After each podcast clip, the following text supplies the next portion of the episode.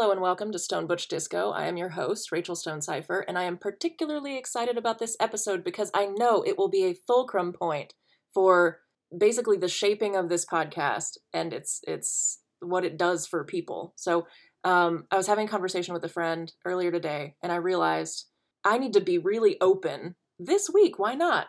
About the fact that um, I'm a butch feminist, butch lesbian feminist, loudly all three of those things, right? A lesbian, a huge feminist, and a butch. And my my butch visibility project is about being a woman and being and having the body that I have, having a female body and fighting for it, just fucking fighting for it and being able to talk about it.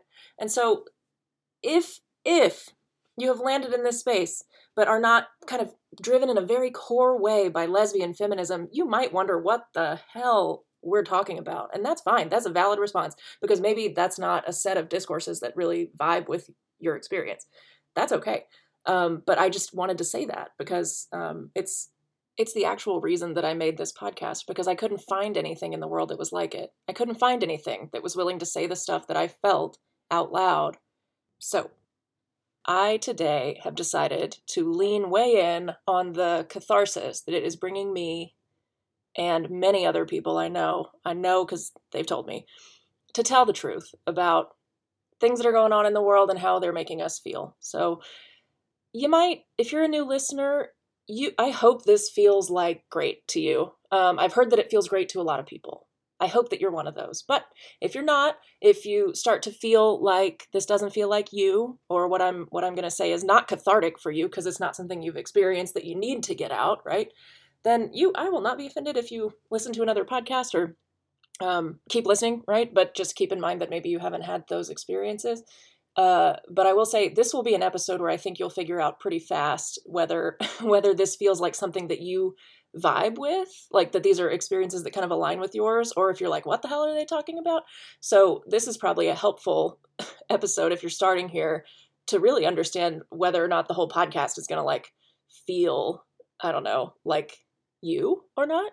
If it doesn't feel like you, we don't hate you. We love you. Um, we hope that you would hang out and listen to us talk about how we feel. Um, if you would find that at all, I don't know, illuminating or helpful or even in contrast to your own feelings, like something interesting. I don't know. That's what I do when I go listen to other people's podcasts about things that have nothing to do with me.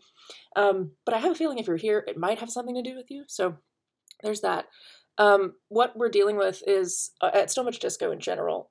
What we're dealing with is probably best understood as um, forms of erasure of us, and the us there is is kind of unfortunately uh, you know it when you feel it. Like if you count yourself among the group of people who are like, hell yes, somebody finally said out loud what I was feeling, then that I guess you would be part of that group. I don't know how to define that group.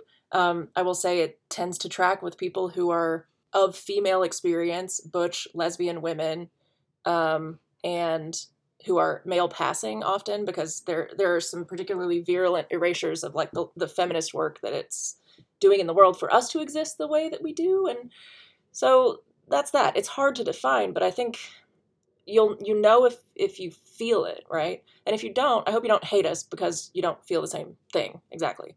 But tons of people have felt really seen by this podcast and folks who are like not even part of the queer community have found it interesting right? Because we're talking through like some stuff that's going on within and around like lgbtqia plus identity spaces um, that i think everybody can find interesting just even as like a contemporary sociology of sorts. But then there's like my writing of course i think is relevant to like everyone in the sense that you don't write social theory unless you think it matters the the website stonebutchdisco.com has a lot of feminist writing from a lesbian perspective that is like really historical and really it's like analytical of discourse. So it's a discourse analysis project, which just means like thinking about how we talk about stuff and how sometimes the way we talk about things repeats erasures that are given to us by history, long scale history.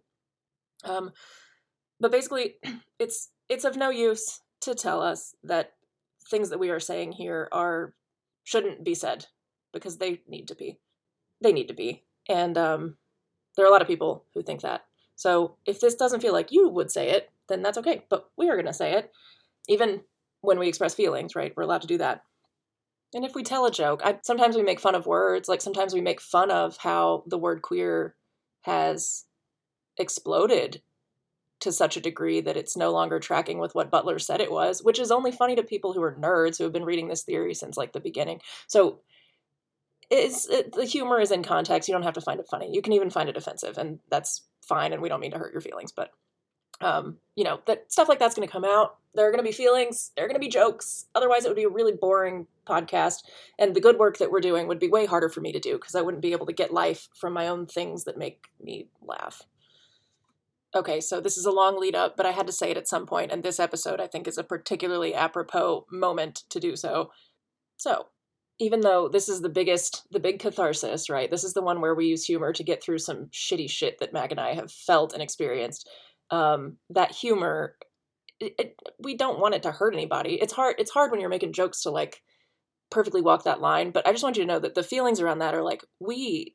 There is no way that we want to hurt you. I would feel bad if I hurt somebody's feelings. But also, we're we got to do the best we can, and we're just releasing like the funnies that that are gonna make people like us laugh, people like us maybe with cynical dark hearts, you know?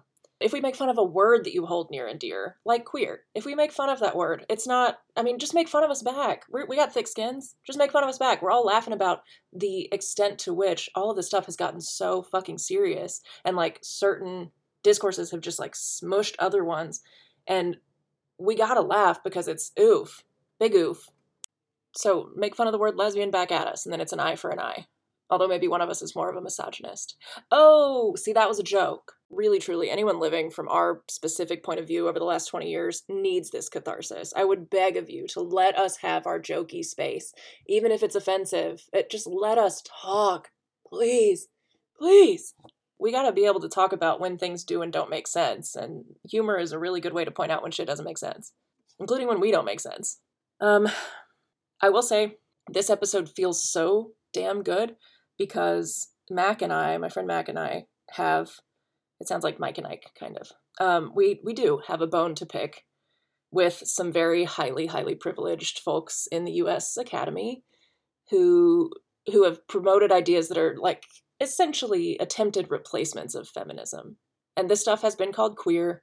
And so we look we examine those words, right? We have we very bluntly have issues with the ways the word queer has expanded from what Butler, what Judith Butler, who kind of like started this whole thing, what she said it should be used for and where we're at today. It's just really expanded and kind of exploded in ways that Mac and I have seen on the academic scene that have then trickled down to the activist scene. And so that's what we're talking about.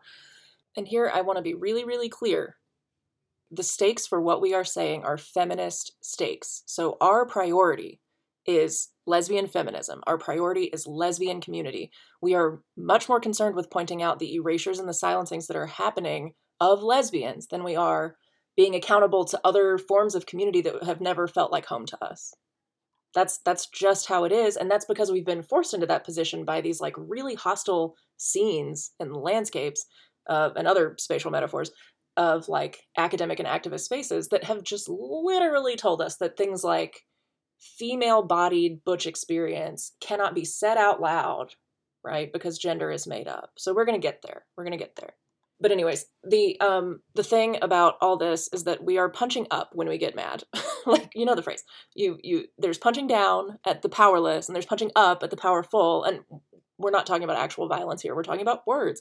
But when we're critiquing things, we're critiquing people in power, people with way more power than us. Like we go after people who have been part of edited collections, which in the academic scene and universities, it's like a huge deal to be part of an edited collection. That means a lot of people have gotten on board with what you're saying. It's like a sign of privilege. So don't think that we're the oppressors. It don't make no sense.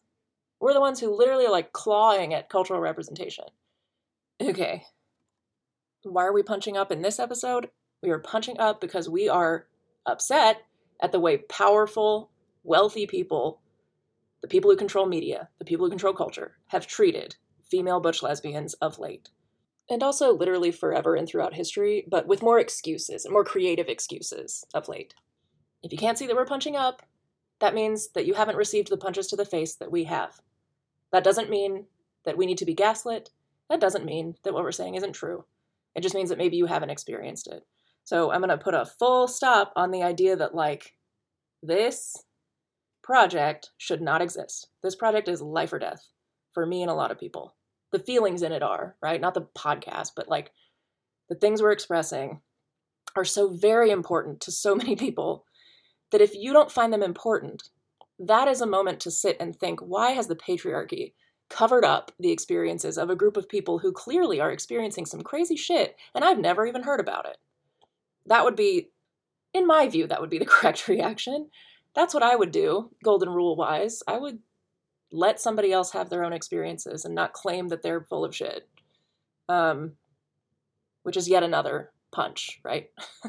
if you have all the power and all the voice in the queer community, don't use that against us. Okay, so this is me and Mac. We're going to be really real about what it's felt like to be us, to be in classrooms, to be teachers, which we'll get more into in a future episode, but to experience recent movements in thought and public discourse and queer discourse that are profoundly just anti feminist.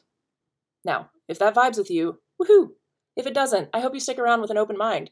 If you're to stick around and hate on us, just take it somewhere else, man. I'm not to be offended. Go do something else. So, this is me and Mac. We pull no punches. This is for all the people who have used the word catharsis with me about this podcast, and it felt damn good to record.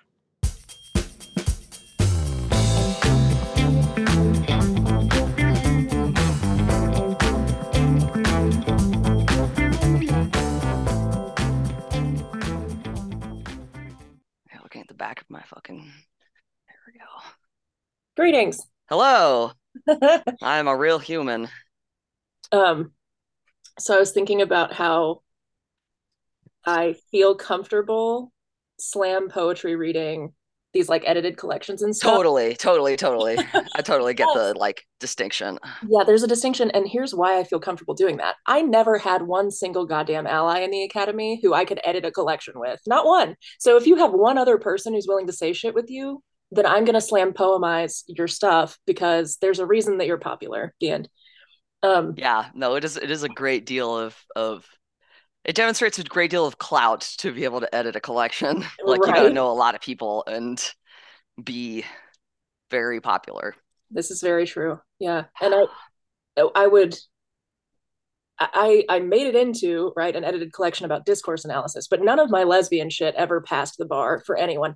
Even when they even when they were like queer, queer, queer, like I I submitted some some like what are they called now? Abstracts. Dear god i've been mm-hmm. out of the system for so long. But i submitted some abstracts to like collections that were about queer forms of life. And guess what? Didn't make it into any of them even though all the all the non-lesbian professors around me were like oh my god your stuff is good right? So there's a there is something happening there. I was all like isn't this curious how hmm. there's no lesbian in this fucking queer collection? Yeah wild. wild like, wild that that the one letter in the alphabet that gets kicked out of the queer collection is the L. Yeah. Funny how that it always seems to be that way. That's so weird. like 98% of the time. It's also just weird how like 98% of the people who get cited in history are men. That's a weird accident too. Weird how that happens. Crazy. Crazy. So Cardi and I just finished, well, I just released a conversation we had that was so enlightening to me because she was talking about how like the word mujer, like woman, mm-hmm. Mexican Spanish at least, I assume Spanish Spanish, but I don't know about like the European context. I know that it's been differently affected by the queer stuff. Oh, I'm sure it's totally. I'm sure it's different. Yeah, I think so. Yeah. Um, but she was like, you know, the word mujer means like female and woman. We don't really separate those concepts. Um, and I was like, so then where where do trans women fit? You know, because they need to fit. Mm-hmm. And she said, um, it's like when you've transitioned, now you're a woman. Like that's it. It's that simple. Like you are yeah. and a woman, and now you're a woman. And I think the it just became really clear to me that there's not much of a linguistic category for non-binary in Spanish. No. Yeah. There's... I mean because it's a it's a language that relies on like all other sure all of other romance languages do around, you know, gender as a primary form of how the grammar works. Right. So, right it's not and that there can... not the odd neutral but it you know when that's when that's the foundation you're built on right what are you gonna do Yeah. It, but I was kind of thinking myself in circles because she was like, you know, we have it's it's essentially how I understood transgender to what I understood it to mean in the 90s, which is like mm-hmm. you can have your sex on your birth certificate or on your on your driver's license, but if you're transgender, you're in the process of changing that. And then mm-hmm. when you mm-hmm. change it, you are female slash woman at once, or you are male slash man at once. Mm-hmm. Um, so like sex change actually like retains foundational meaning there in yeah. Um, and and I think in a in a world where sex change retains meaning, non-binary as a trans identity doesn't actually there's no language category for that. It doesn't no. It doesn't make sense. And there are some really pragmatic issues there with like we talk about um, the section of the metro that is devoted to women and children, where you are admitted if, in my case, you can convince them that you're a woman and that you deserve yeah. that protection, right? You're like, no tits, look, look, look, yeah, come look, on, look, let me in.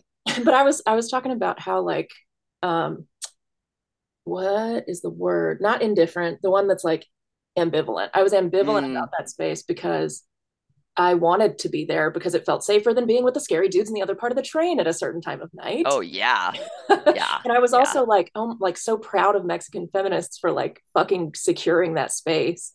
Um, but I was like, babe, so are trans women allowed back here? And she was like, I mean, I'm not really like it's not really a matter of policy. She was like, I don't really know. Mm. They don't like talk about that. But essentially the answer would be yes. Yeah. Or if you have changed sex, then you're a woman. And it's just that simple in Spanish. Like eres mujer, you're just a woman and now you're allowed to come you know? And i just it's kind of refreshing. It was so refreshing to go to mexico city and have like trans women be on women's team and women be on trans women's team and have it be so much simpler than it has become here. Yeah. And it, how much of that is rooted in the fact that we have woman and female? Yeah and i wonder they're so often conflated and yet mm. right and that's so and what but what made what stuttering, stumbling, but um, I have been so focused on because the term woman has become such a battleground, then we have created a world in English where you have to retain the word female as something separate. Exactly. If, if we're going to, like, if we're going to have a world where your body doesn't matter, where there is no sex change at issue at all, where you don't have to change anything about yourself to take on the label woman or man, mm-hmm. as and the Biden administration, I love them, but what they're trying to say is it's it's merely verbal self-identification that gives you a gender if we're in that world then and we still want to talk about bodies then and you're doing like i know it's like How? we're going to have to keep the word yeah. female yeah so to make sense to make sense at all um and it's like and i know even just talking about this like this gets you shit on which is incredible to me because we're literally talking about whether words can make sense in a language in a system of sense making. That is that is what is really at issue here. Yeah. and as as a poet and you know a former academic like yourself just to yeah. to to see and hear people just be like words don't matter they're fake. It's just whatever you feel in the moment. I just ugh, that's against my religion. I just like fundamentally struggle so much with that like, it's, no, they need to matter and they need to be mutually understood. They need to have definitions that are clear. Right. All agree on. otherwise, otherwise it's not a word. Otherwise it's noise. It's a noise. You're so right. It's a noise. It's, and people I I was accused of being structuralist, as you know, like the idea just for saying that words need to mean things. I was like, whoa, whoa, whoa. Ah! I, I thought we, whether structuralist or post structuralist, as a oh person, God. I thought we all agreed that there was the langue and the parole, there was the word and there was the system. And without yeah. a word making sense in a system, it's just noise, as you it's say. noise. But this world just wants to make fucking noise because if you just make noise on TikTok, that's where your money comes from. that's where your I mean, comes from. That I would not be surprised if that really does have far more to play in all of this shit than we'd like to admit. It's yeah. just social media and just the way that we, the hyper fast way we communicate now. Yeah. Like I think nobody has time for the system. I think the speed is a thing. And also the like clawing at your own little island of identity is a thing. Because if you can create your own little tiny space to make noise in totally. and people think you're hot or whatever it is. If you have the hot. hyper niche and you're yeah. sexy, yeah, yeah. you're yeah. made it. You got it. Yeah. Dear God. So on how true is that in in social media and in academia? Right. It's so true. It's so true. But you don't have to be sexy in academia. In fact, I think there's just a lot of people people don't want to talk about sex in the body because they're not getting laid. No, it's so true. Oh my god, it's so fucking true though. Oh, really. It's so yeah. true. I also I had some of the most hostile and I'm avoiding slandering or libeling or whatever. Slander is the spoken one. Some of the people who were most hostile to my work would like touch me on my lower back at bagel functions and shit like that. And I'd be like, what is your deal exactly? What is your deal? Because this feels like weird misogyny from a feminine quote unquote queer person. The fuck are you doing? That was that was the way that my I had a roommate my last year when I was in graduate school and the way we bonded was by like like, man, don't you hate it when fucking gay men are super misogynistic? yeah. And they were like, yeah, I do fucking hate that. And I was like, we're homies now. Like, it's for real. It's gonna be great. Yeah. And I mean, it's, I also think, like, I was actually talking about a woman, a queer woman. Oh, God, that's even worse. Which it, it's confusing. And the reason it, the reason I'm calling it misogynist is because it's like, you're not oh. listening oh. to the words that are coming out of my mouth. I mean, I'm because it is. It, it is. It's misogynistic, even yeah. if it's coming from a woman. It's just internalized misogyny. Totally. It's like when people talk about their boobs, like I'm up here. I was like, I'm up here, like in my head. I'm trying to communicate with you, and you are touching my lower back in a way that makes me want to slap you. And in, and yeah, and regardless of who's doing that to you, just in those moments, I always think like, would you be doing this to a man right now? Amen. No. Would you be doing this to a male person? And that's where like shit gets weird because I feel forced to change my language into female and male just to specify the bodily privilege of certain situations. Mm. And I do that because not to exclude, I'm not saying that trans women are male. I'm saying trans women are transitioning into female, which makes sex matter there also. So when when somebody is presenting as male, I guess that would be cis, right? If you're presenting as a dude and you're also wielding that body privilege, and you're wielding that body privilege if you present that way and and are you know verbally declare that as your you know hill you're to right. die on that's that's what you are and you're right and i and, I, that's sort of what you were getting at earlier too is that you know once you once you pick that side as it were in in the binary like you're yeah. you're in you know there's no mm-hmm. you're in and you're male you're functionally male because the body privilege is there and you're functionally male if you've pursued or are initiating or are in the midst of a sex change. But we do need a word, we need a whole system to talk about the femaleness that chases those people around regardless. Because it's mm. like there is it yeah. is all, it is both. But but I think in English we've completely fucked ourselves over as we said, just allowing so much, actually not allowing, insisting on so much blurriness that we no longer have a, an ability to talk about where our bodies put us, what stage we're at in a sex change. Like, why is it better for trans people not to be able to voice?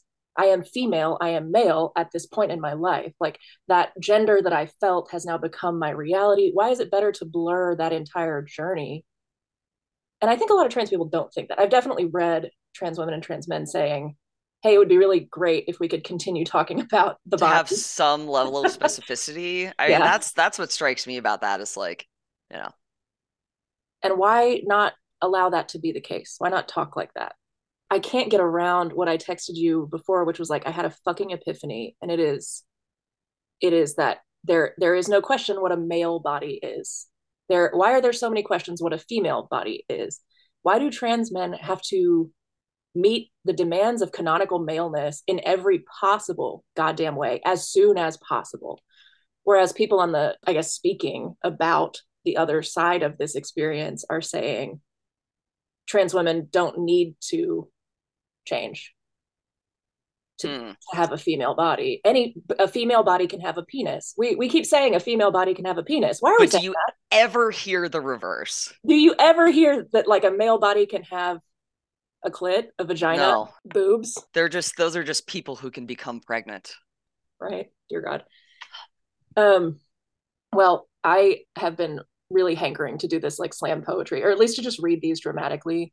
God, they're um, so over the top. It's over just beyond. It's beyond camp. Like camp at least just has some taste There is people will argue with me that like, oh, camp is tasteless. I'm like, those people are wrong. Camp is tasteful. That's why it's great. Right. Like ultimately, there's there's a level of taste still there that's just mwah, ties the whole room together. But this is just like beyond. Yeah. The self awareness is what makes the taste. It's all intentional. God. But this is like yeah, not, exactly. This is so unaware. It's not intentional. It's not intentional. It's so unaware. It's like you thought the ivory tower was this high, but then like they're on the roof, like fucking sky like base jumping off of it. It's so fucking nuts. So, base jumping off the ivory tower is exactly what they're doing. I swear to God. With or without and, a fucking parachute. No, no parachute. Oh god. Um, so what we're talking about is the the synopses and reviews of books and edited collections coming out of Duke University Press. Yeah. Before we just start with this, before we start with the one go to their website. deserve it. Yeah. Huh? Let's let me go to their website real quick. Yeah, yeah, yeah. So before we start going after the ones who fucking deserve what we're about to do, oh, because we're going to read these dramatically and see if there is any sense to be made within. Um, I do want to say Duke University Press does publish a lot of great shit. They do. it's not, it's it, not entirely ridiculous, but no, it's not all bad. No, not not by any means. But if you look at the like, if you get the emails like I do, and you open every single one of them, there there are some trends that are just like they would be funny if they weren't so alarming. like go to the website, look at books, and then filter by queer theory, and you're gonna see. Yeah, you, if you don't some... laugh to keep from crying, I don't know what to tell you. we have to. I mean, and somebody, uh, yeah, I don't need to really bring this up, but somebody said that it sounded like we were like making fun of people when we laugh about this. And I'm like, number one, some deserve it. So maybe that's true. But secondly, we just have to be able to laugh because it's so goddamn depressing. That's what I'm saying. If the oppressed cannot laugh, what the fuck yeah. else do we have left? Well, and why are it's because these people are saying we're punching down like butch women have some cis privilege that we don't fucking have. like we are punching up, motherfuckers. Let that My be. God, known. the butch women have cis privilege just will never not like just boggle the mind. Like, what do they even mean? What do they mean? Where? What? Where? where? Where? Where is it? I mean, do they mean like the privilege of getting shit on by other queers because we insist on being women? Yeah. Like the privilege of getting shit on for literally talking about the fact that our bodies exist and are like this? Yeah. yeah. What the fuck? It makes me so mad. Because if if look here, we're alone. If you if you are not going to fight with us on the front of the female body, then we don't have cis privilege. We have cis anger. We're just sitting here trying to express ourselves in what way in what goddamn way is us doing the thing that other queers aren't willing to do privilege? Also truly like i don't know. I, I struggle with the idea that any female person has cis privilege in that way. Like uh-huh. the privilege to what? That's how i feel. But okay so you know there are fun things. It's not like again it's this is it's not like it's bad. It's not like it's bad. You know, I I stuck with female and woman for a fucking reason because it does rule ultimately. Right. You know, it's it's I wouldn't change it for the world and I wouldn't give the world another white man if, you know, somebody held a gun to my head, but right. it yeah. Mm-hmm. Yeah, now I would privilege to what? For a while I was thinking it'd be safer. Like if my if I could get seriously, this is what I was thinking. If I could get my voice to change and I could pass, then I would feel safer in a lot of places. And I thought about it because I because I wasn't really I was I was in touch with feminism still, so that was always a little bit of a cognitive dissonance bit. But I was surrounded by queers who were telling me that the actual revolutionary thing is to fucking pass, essentially. I'm so glad I was experiencing this before all of that sort of came to the fore. Like for some background, I was about 17 in, and God, what year was this? 2008, 2007, 2008, late, late aughts. So yeah, definitely before sort of the height of it. The height of it, really, and and what we're arriving at now. So I was I was a little, I was doing it before it was cool. Yeah. Um, to be a young lesbian and be like, well, I feel masculine. I have masculine traits. I like masculine shit. Like I like feminine yeah. shit too, but like I because I have this masculinity, therefore I must be a man. There's no I can't do both. and then and then I went to a women's college and you know found feminism and got Yeah. right with my internalized misogyny and yeah no I realized pretty swiftly after that that I you know I can in fact be a woman that's masculine and have a deep voice and like sports and and that's allowed. Not only is it's it allowed, allowed. but it's pretty fucking cool. And but it's pretty cool and girls think it's hot yeah, that's the secret. That's the secret. Because okay, frankly, there are a lot of like quote unquote queer identified women running around who, when you really talk to them, will say, "Well, I'm hetero flexible. Like I mostly date men, but I'm willing to date like somebody who's not a cis man like you." And I'd be like, "Wait, but I'm not a man either, including a trans man. So what are you saying?" Um, but but those people are the ones who are like, "It's hotter if you're a dude." And can you? I mean, there are so many goddamn people saying that to butch women. Right? what It's That- true. Uh, I know, I know it's true, but it's still just Right? I like know, fucks with and my it's like, head. I just I can't know. even. I know you know it's true. Then just date a man. just date a fucking man. Just date a fucking of- man. Imagine how many. This is what literally keeps me going, even though people shit on us all the time. It's like, imagine how many butch women are being told today, will be told today, that if they could come inside their partner, it'd be hotter, and they're just like, oh, okay, we can try to make something similar to that happen. You know, there are people getting told that today. I, got- I got news for those people. There's lube you can buy that's like white and looks like cum. Yep, There you go. Boom. Cum we plays do. your shit. Hey, buy that stuff.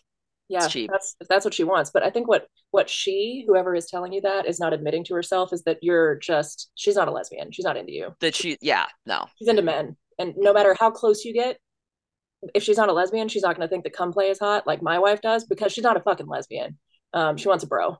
So god damn it, makes me so mad.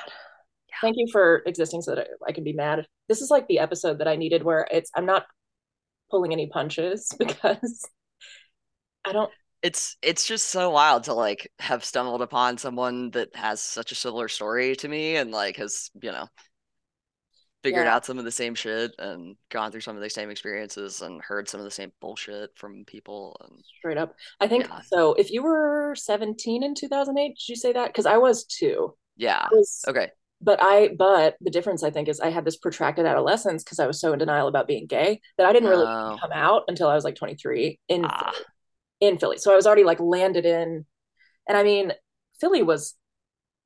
I- would just like to say to everyone who looked at me and thought and gaslighted the shit out of me in Philly, I knew this train was a coming. I was watching it in 2015. I was like, something weird's happening, and uh, it. So Philly, I think, was like the vanguard of a lot of this stuff that Mm, now you hear in Dallas. I heard first in Philly, totally. That makes sense.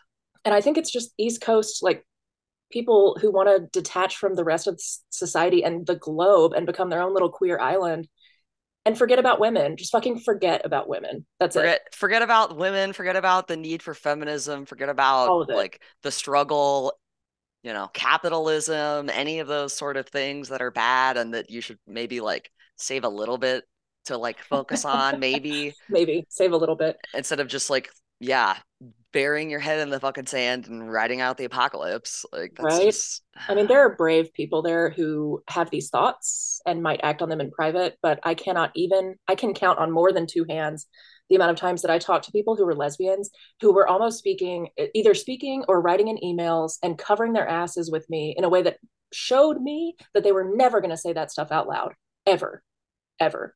And I have been very careful to protect. Like, there are things that people said to me that I have in my emails who are powerful people who were like, this is why we don't talk about lesbian stuff jeez. anymore. And but i'm not going to share that because i don't want to get them in trouble. I'm i am trying my best to expose what i can responsibly but also there is that is the tip of the iceberg of the shit that i heard about how much lesbian people are trying not to be publicly such because they just don't want to deal with it.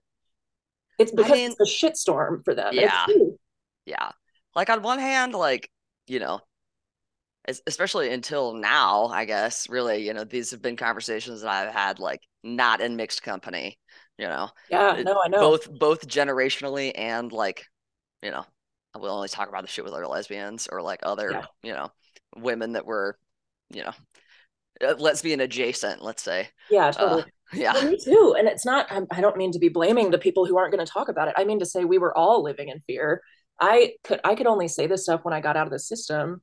Um, because oh, especially in academia. I mean, the culture Yeah. of fear in academia is just unhinged. I mean, it's one of the many five billion reasons why I got the fuck out of that joint. yeah, Like, and people will gaslight the shit out of you because they know that their privilege stands on yours not being their, their privilege stands on your lack of privilege and your silencing not ha- actually happening because they want to feel like they actually did something special and so I, I heard so many times, you know, lesbians are still writing about lesbian stuff. Like, what are you talking about? And I was bitch, where? bitch, where? And secondly, I have the data. You want to look at the numbers? You want to? Uh, that was so compelling to me, honestly. When I looked at that of your shit, I was like, oh my God. Like, I. I was, I mean, I wasn't surprised, but I was compelled by the, I mean, the evidence is there. It's black The and white. You have the receipts.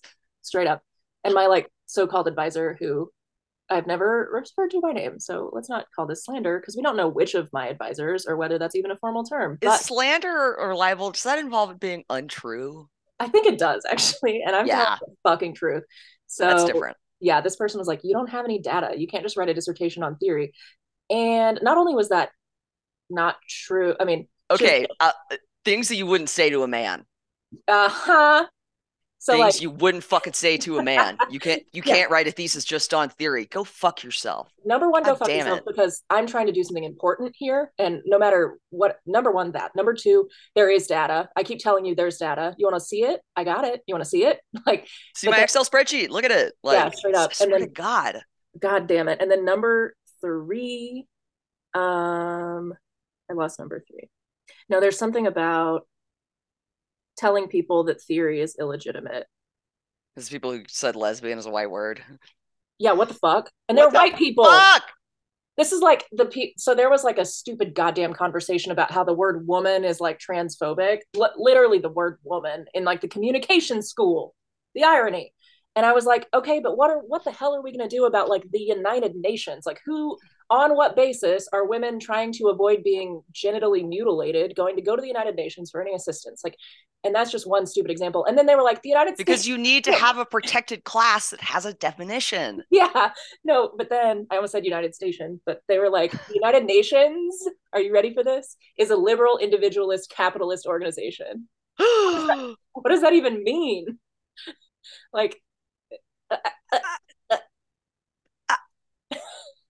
mm, no, I oh no hmm. colonialist too they threw that one in it was like four words and i was like um i don't know what you're doing in your brain but i'm talking about like practical everyday life right here so you Yeah. can theorize the shit out of how colonialist the united nations is i know it is in a lot of ways Yeah, it's like, yeah, sure, okay, Yeah. like don't send in the blue helmets. Like that would be great. I would love that too. But Yeah, like also there needs to be a court of, you know, public human opinion. And Yeah, if you want to be able to, you know, have committees and do research and call out war talk crimes. about shit, call about war crimes, you need to have a discernible category that makes sense. and it's not even and that's just one example right i was like I, what i was talking about was the mere possibility that any organization ever could advocate for anyone who has a class condition under woman or female i was like i don't care what word you use but i'm talking about shit that's happening to people's bodies what do we do about that Yep.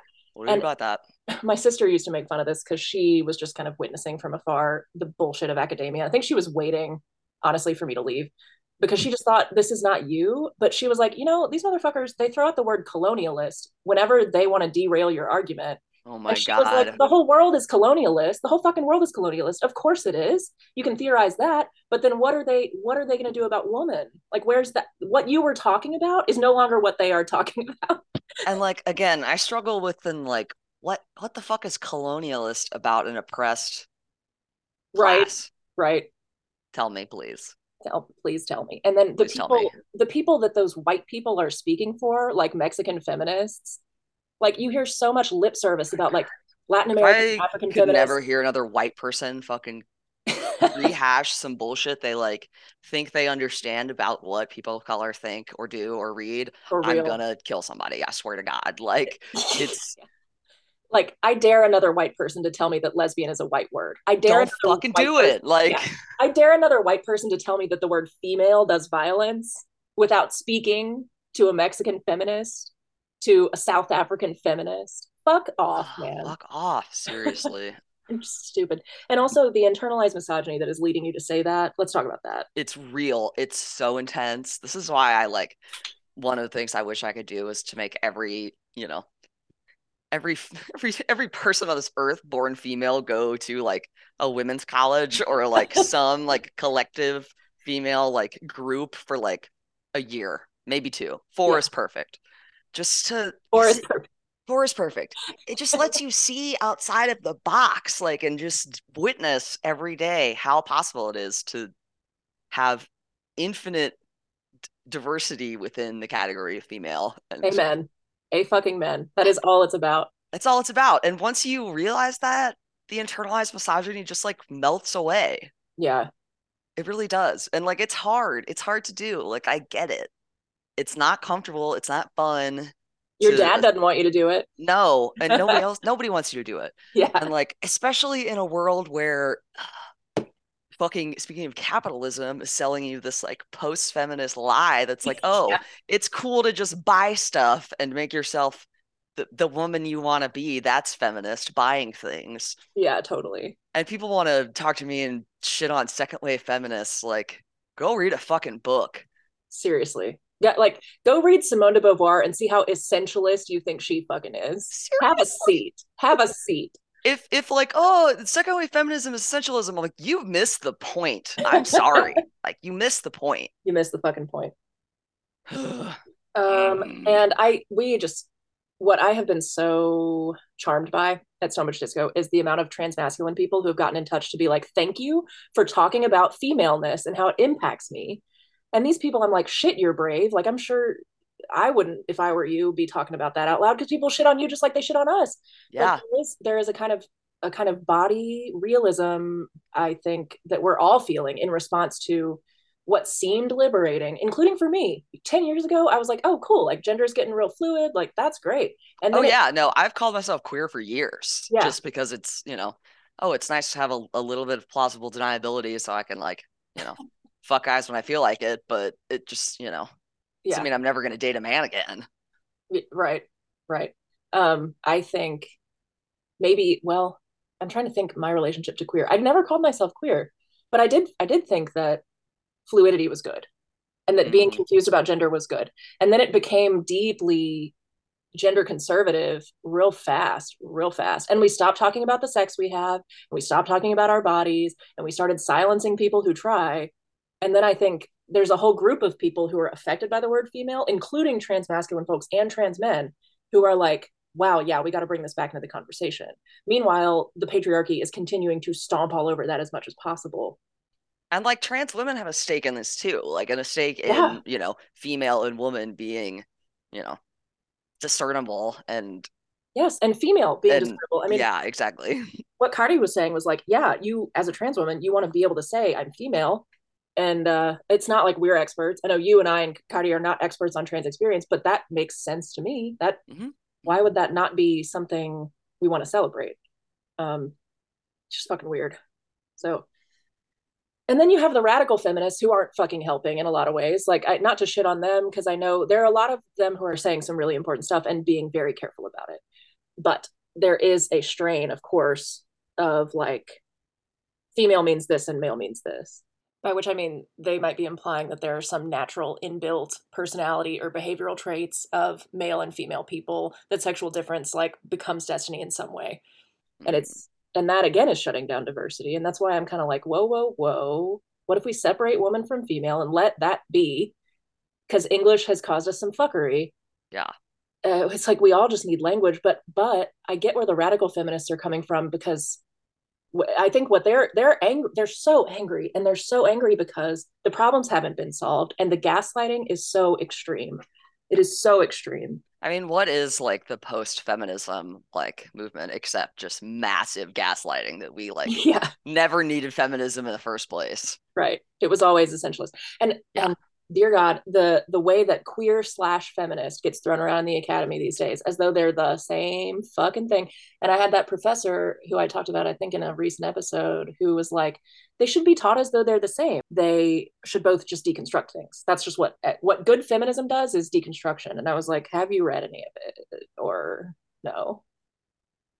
Wow, that is a real fundamental misunderstanding of what feminism is about. Well, that person is affiliated with some of the people that we were going to read. you know, we're not gonna we're not gonna take issue with individual authors who have created, you know, monographs that are important because they are telling a story that they thought was not told. But these edited collections and these people who have such privilege, enough privilege to put together an edited collection, which is like really like the top of the yeah. That's that's the creme de la creme of the academy. It is. These descriptions are alarming.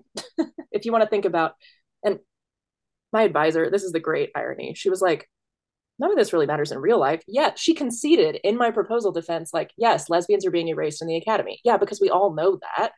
And I did have enough proof there. Thank you. Like, it, she couldn't essentially, with the proposal, like deny what was in it.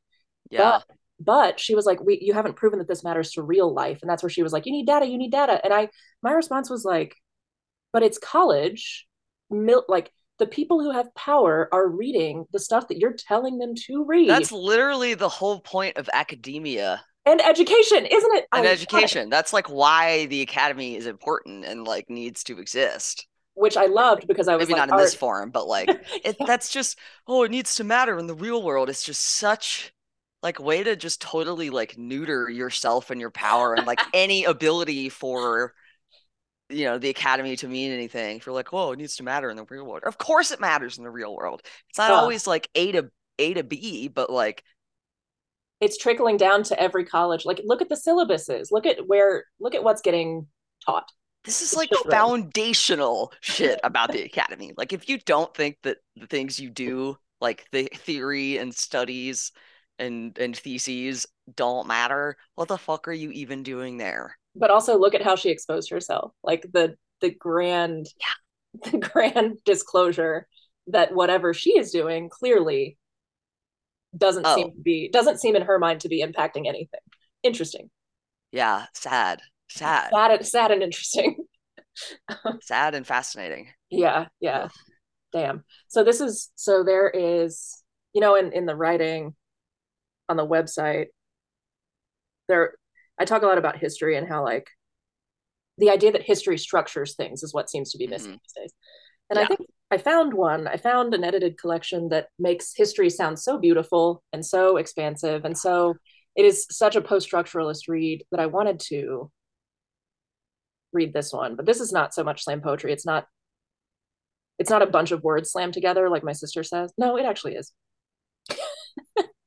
um so yeah, she's like, you, they just list three things colonialism, colloquialism, and toothbrushes. And that's like what the thing is about. And she's not totally wrong. That's a bad poem right there. Yep, yeah. It's just a, it's a list of a bunch of shit. I've written a few of those. I mean, I have. Yeah. I'm glad we're willing to disclose that, yes, we were full of shit at one point. Oh, yeah. No, that's what was I? I was just gonna say something to it. I totally forgot. Oh, um, oh, now I now I remember. It's that if if you would if I could go back in time and tell my like, you know, 22 year old self that when I'm 31, I'll kind of think of myself sort of as a structuralist, I would be so shocked. I'd I know. Like, what? What do you mean? I know. I'm like, no, actually, structuralism actually does has its place. Does have its place. It's nice to have texts it is nice to have text. It's nice to think that anything could ever make sense. And also the shunting of queer and um, queer of color and feminist and feminist of color and critical race theory, all these theories into the realm of post structuralism is a real fast way to make them not matter at all and oh to God. basically make it so they can't say anything about the structures. And that is speaking of hysterically just insane misunderstandings of shit. if you really think that Kimberlé Crenshaw is, is a fucking post structuralist, like, right? Bro, Bruh. She's a legal scholar. That was one of my favorite parts about what when you kept quoting her was just reminding people she was a law scholar, legal scholar. yeah. Like that's the context. It's not just about whatever the fuck you feel like. It's mm. specifically mm. about, you know, having a class condition or a, a condition at all that is yeah. discernible by a court of law.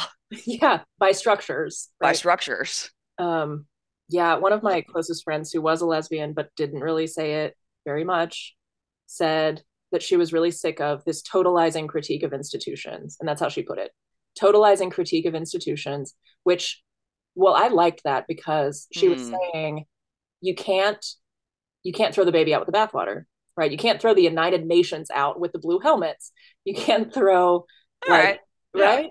Like, yeah, sure.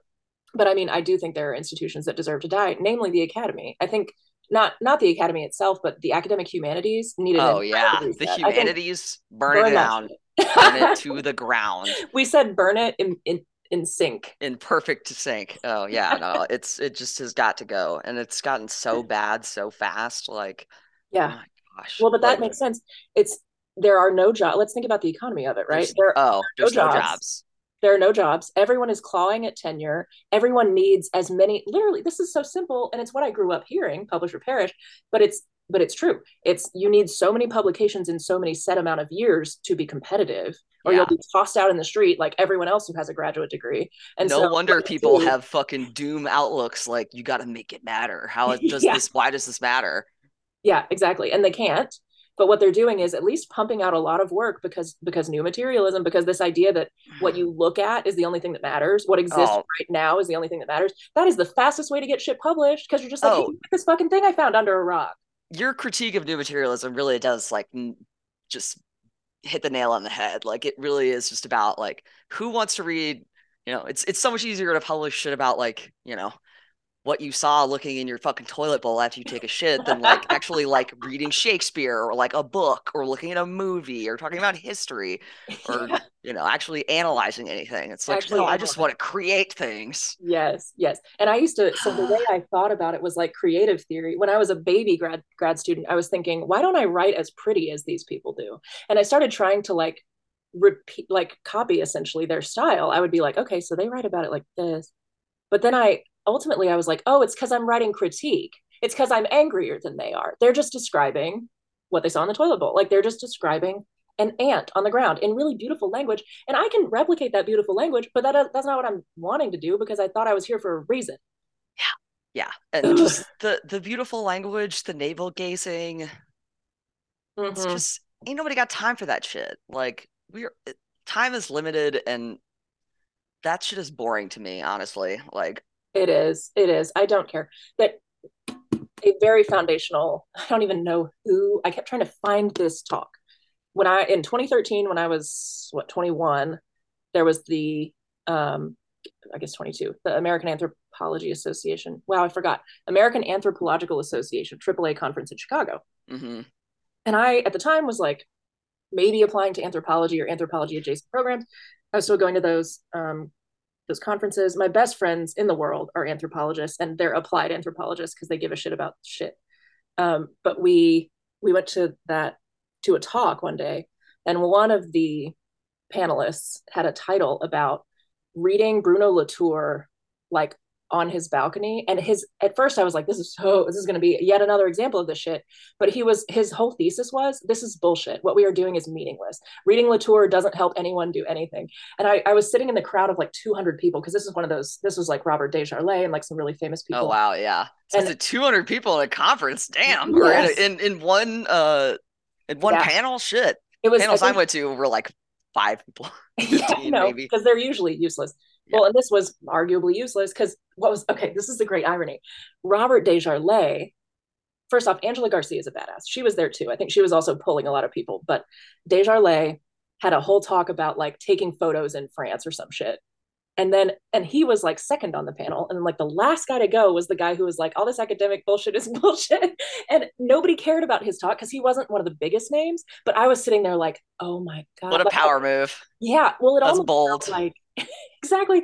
And I don't know if Desjarlais recognized the relevance that uh, that somebody like me in the crowd might feel was happening, because Desjarlais kind of even indicated that he knew that this was navel gazing, but then the other guy was like, "Yeah, but your navel gazing is like almost criminal," and I was sitting there like looking between them, like, "Oh my god, like what's happening?" But I don't think, uh, you know, a room full of academics, I doubt a lot of people responded that way. I was always inclined to critique people who don't sound like they're saying anything in the first place. So I was oh, yeah. with what that guy was saying. yeah. That's so fucking great. It was great. It was if great. we could all be the last person to go on a panel and just absolutely like rip the rest of the new asshole, that sounds like a great time. that does that sounds like be, making it worth it to go. Oh yeah if the sad happy hours with like enough alcohol to get academics to fuck each other weren't enough of a good reason. God, so sad. It's so, so sad. Uh, my experience with that is a little bit different because just the the Master of Fine Arts, you know, we're all cool. Mm-hmm. We didn't have a problem getting laid, except for me. But that was my my thesis was literally titled "Low Action." Oh my god, I love that. Well, I yeah. mean, I've I have had trouble getting laid in my life. It's not like I'm a superior getting laid getter. No, but, but um, yeah, you know what I'm talking about. Like it's yeah. there's a culture of desperation. Yes. And loneliness. And why are we so lonely? Because we never shut up about stuff that doesn't matter. Nobody wants to hang out with that. Hence why the like make it matter. Like, does this matter in the real world? It's just, yeah, it's showing your ass in such a major way. Like, jeez. I know. So this is this is one of those edited collections that it really turned me off in the first line where it says a veritable who's who of queer thinkers. Who's that? Oh, who's a who's who of queer thinkers? Um, and this is Susan Stryker who's like reviewing it. So I'm going to read Susan Stryker's review of the collection, Turning Archival, the life of the historical in queer studies. Okay. Now we know that you and I both feel like queer studies doesn't deal with history in a meaningful way in terms of its I mean in dominantly it doesn't. No, I was about to say I could think of literally one book that does and that is about it. Right. I can yeah. think of Elizabeth Freeman who Yeah. who has dealt with time in ways that I find like useful when we're talking about structural critique, when we're trying to critique structures still. Now, this is it is eminently clear reading Stryker's review that this is not about critiquing structures. This is, if anything, about talking to other academics about how they can do different, which is the whole like whenever you see something that calls itself critique in the academy, it seems like it's like an academic talking to another academic about another rock they could overturn. Yeah. Like that's it. It is um, it gives very you know, two bonobos scratching each other's backs, like kind of deal, yeah. which is ultimately kind of what it is, because th- that's how you stay, that's how you keep your job. Right. But, right. Hmm. Okay, so this is Stryker's review. In this exciting and stimulating volume, a veritable, veritable who's who of queer thinkers and writers take queer slash trans culture studies, which so often tends toward presentism in a welcome historical direction demonstrating the robust ways that history is now being theorized. Turning Archival is a state of the field collection that offers a very rich conversation on queer slash trans, and here's the list historicity, archival practice, affect, longing, and desire for a past. Wow. okay, can we talk about the phrase queer slash trans? Because what? Yeah. Define that for me, Ms. Susan Stryker. Uh, right. And and what we say at first, and I'm looking at it, is a who's who of queer thinkers. So are we are we taking queer to be the primary term of analysis? Are we taking trans to be the primary term of analysis? Is neither one of them a term of analysis because yeah. they're both thrown into this this like salad. Yeah. Are they really that exchange like mutually exchangeable? That's know, a, as right? as the slash presents queer slash trans culture studies and which is different than cultural studies it sounds like they're studying the culture of queer slash trans which then makes it even weirder because what that's, is queer that's really weird what would queer slash trans culture even look like and in what way that would be a hell of a lot longer of a book it really would and it should be but okay yeah. okay so this one says queer slash trans culture studies tends toward presentism. But in what way is this synopsis not presentist?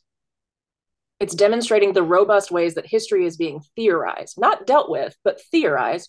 It offers a rich conversation on historicity, archival practice, affect, longing, and desire for a past. Those sound just as presentist as anything else that's happening here. Yeah, because having ha- saying desire for a past makes it sound like we don't have a past. There is no such thing yes. as a queer past, which is objectively untrue. Yes. You know, there is such thing as a trans past. Right. And so much of this is about affect. Affect theory, I actually wrote an entire paper that was I, that critiqued affect theory also. And I eventually got sick of myself because I was like, I'm so angry at all these different people for saying the same shit that doesn't matter that I'm just writing all these critical papers and now I'm right I'm working on like a novel for my mother which like heals my brain but like but uh affect theory has a lot in common with new materialism and it's this idea that like feelings are bouncing off of things in the present. Like our feelings about history matter more than what history actually did to us, oh right? God. Desire for a past, longing for a past, not what history did. It, it absolves history of any meaning or impact or anything. And it's so what that and it is so incestuous well it's inward focused because the subtitle of the collection is the life of the historical in queer studies. So it's talking about how queer people currently practicing queer studies engage with quote unquote the historical in like a living way. That the life is a presentist construction. How is this not presentist? Also how is it not presentist to be analyzing your own you know feelings? feelings and and studies and genre? I just it's like make it make sense. That's how i feel when i read stuff like this. Make it make sense. Um because it doesn't. And susan stryker by the way is one of the people who has repeated over and over and over that one doesn't become or what one is not born but rather becomes a woman to mean that female is not something that is me- like that happens from the minute you pop out of the womb? Right exactly exactly to paper over that reality specifically in the opposite way that simone de beauvoir meant it when she wrote one is not born but rather becomes a woman. It's to say that there is no force acting upon female people to make them women. It's to say that woman is something constructed by the individual. That's how that's how stryker uses that quote. I've seen it i've seen her use it i think two, at least two maybe three fucking insane. It feels insane. It that's insane, insane to me that is also, fucking gaslighting right there. Dear God. And I'm sure I'm sure that most people who read Susan Stryker would say the second sex is essentialist because everyone says the second sex is essentialist. Everyone so, needs to read the second sex. yeah. It's but it's just make it make sense. That's it. Just make it make sense. Stop saying that two things are happening at once that can't happen at once. I don't know. I can't. And really conflating queer and trans is just like not doing anybody any favors really. I'm just I'm a big fan of specificity in basically all things, and yeah. benefits everyone, basically everyone, to have to have some specificity that is somewhat, you know, that a critical mass can agree on. Yeah, legibility, man. I, legibility, perfect. Okay, if you if you look up illegibility on Duke University Press, I wonder oh, what God because uh, you know there's got to be some shit. Yeah, because they love it. Academics these days love the word illegibility because they think it's political. It's political to be illegible. What are you even doing if you're writing a book about something? right? what make it make fucking sense? Make it make sense. Boo, there's only one book. Oh, I think it's just searching titles. Yeah, it's going to be hard to find probably. That's unfortunate well, maybe Duke University Press is not the place. Maybe it's like abstracts in the National Women's Studies Association because yeah. illegibility has become. Uh, I am quite confident because of my experience with it that it has become valorized to be illegible because in that way you're queer because you're making it so that people can't think they know anything about you, which is the whole purpose of queer. If you walk down the street and say like I'm queer, you're what you're essentially saying is like fuck you for trying to figure me out which is political in one way, but it ain't political like the word lesbian is political. It's no, not scaring no. straight men. Come on. No, it doesn't scare straight men. It doesn't have a real stake in it's it is something that can be wielded politically, but we cannot pretend that within that word it is possible for it to be political, for it to have a body politics.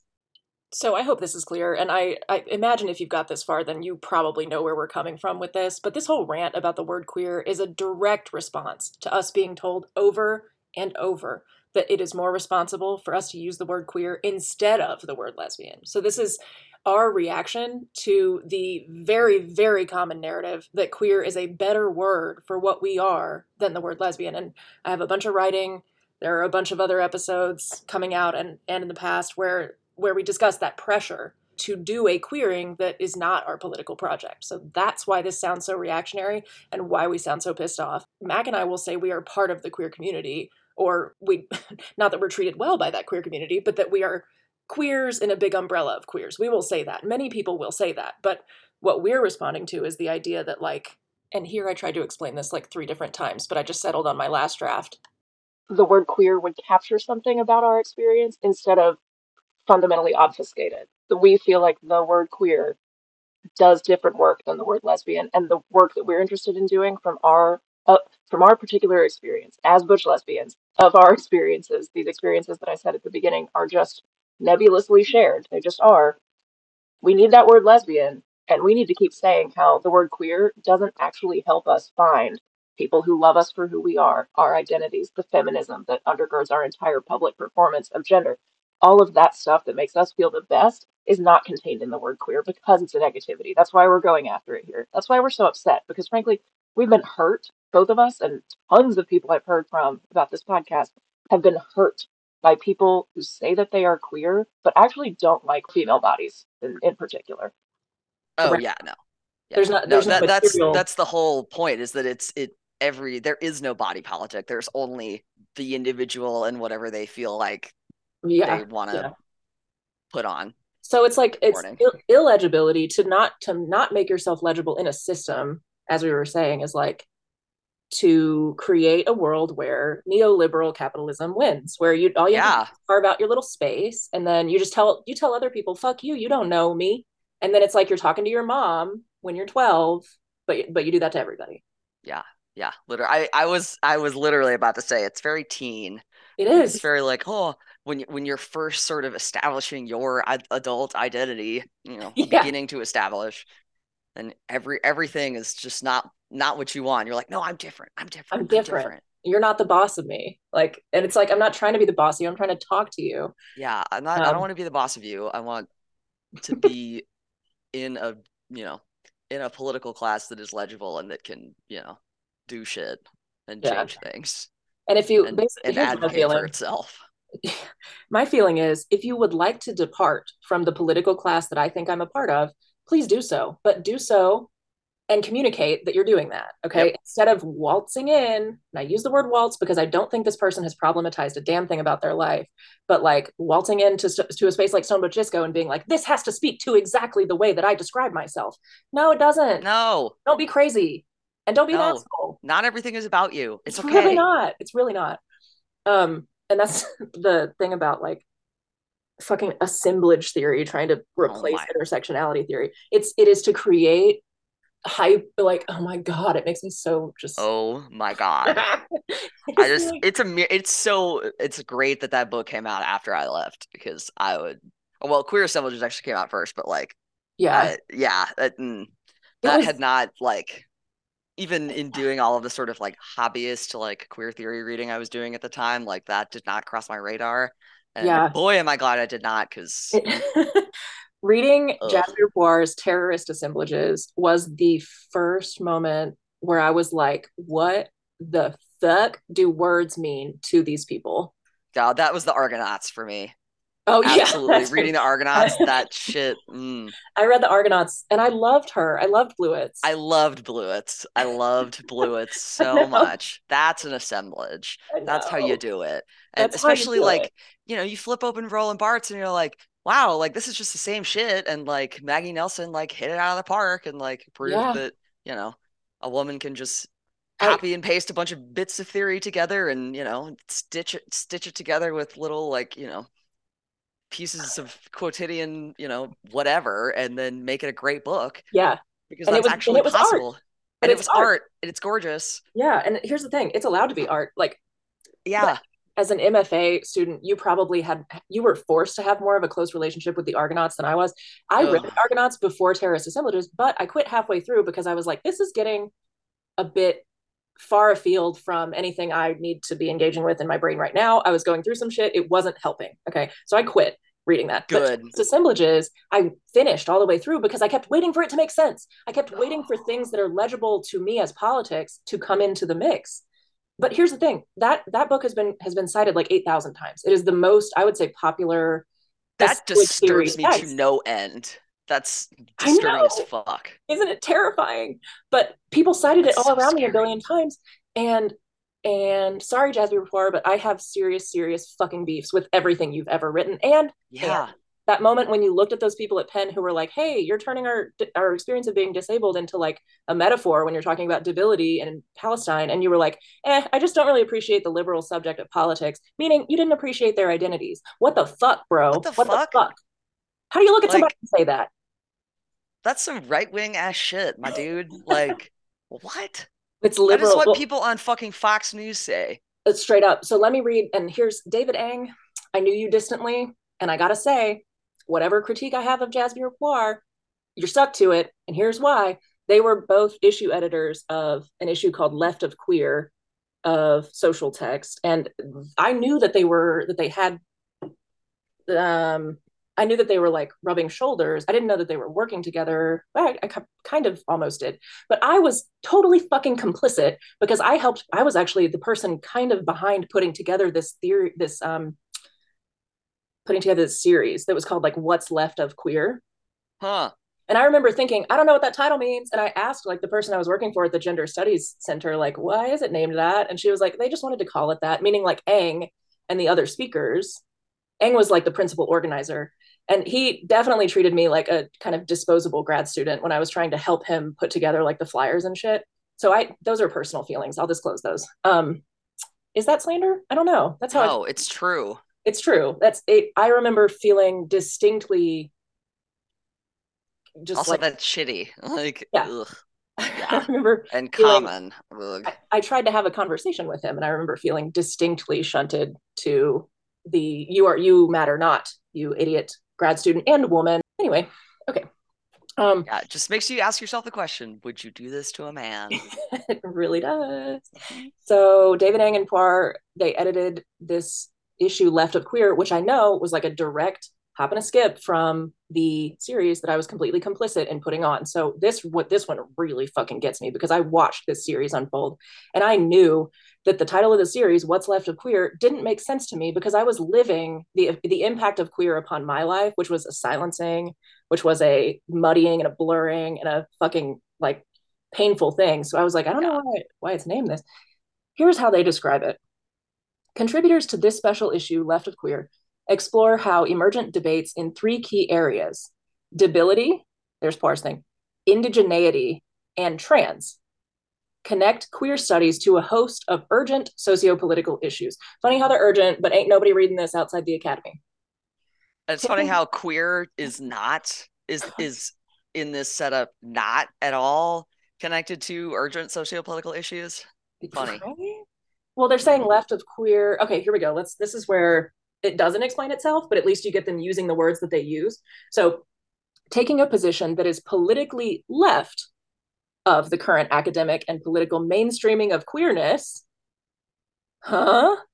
The contributors examine what is left of queer, M dash, what remains outside of the political, economic, and cultural mandates of the state and the liberal individual as its prized subject. Okay, wait. All Your right. face.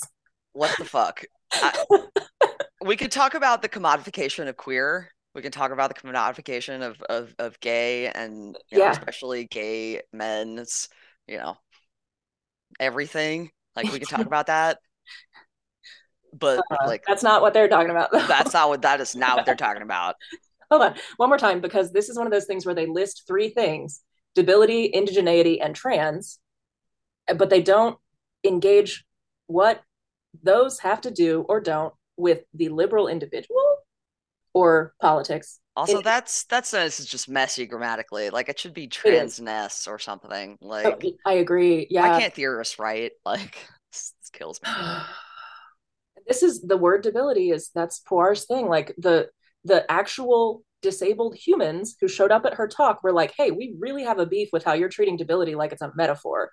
Actually, what they were saying was that she was making disability sound like a bad thing, like a, a categorically negative category instead of a category of differences and accommodations.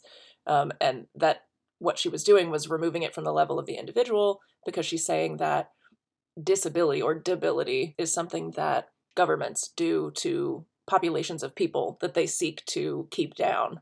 So it's like this giant scale allegory or something for violence between countries. Um, or you're writing it like it's beautiful theory when like identity politics matter and she was like i just don't like identity politics it's like why don't you say that why don't you say that right here in this little synopsis why don't you say we don't really like when people care about their identities or themselves who benefits from that too? Who benefits from just yeah. totally erasing all identity politics? I wonder it if it's the be, two people.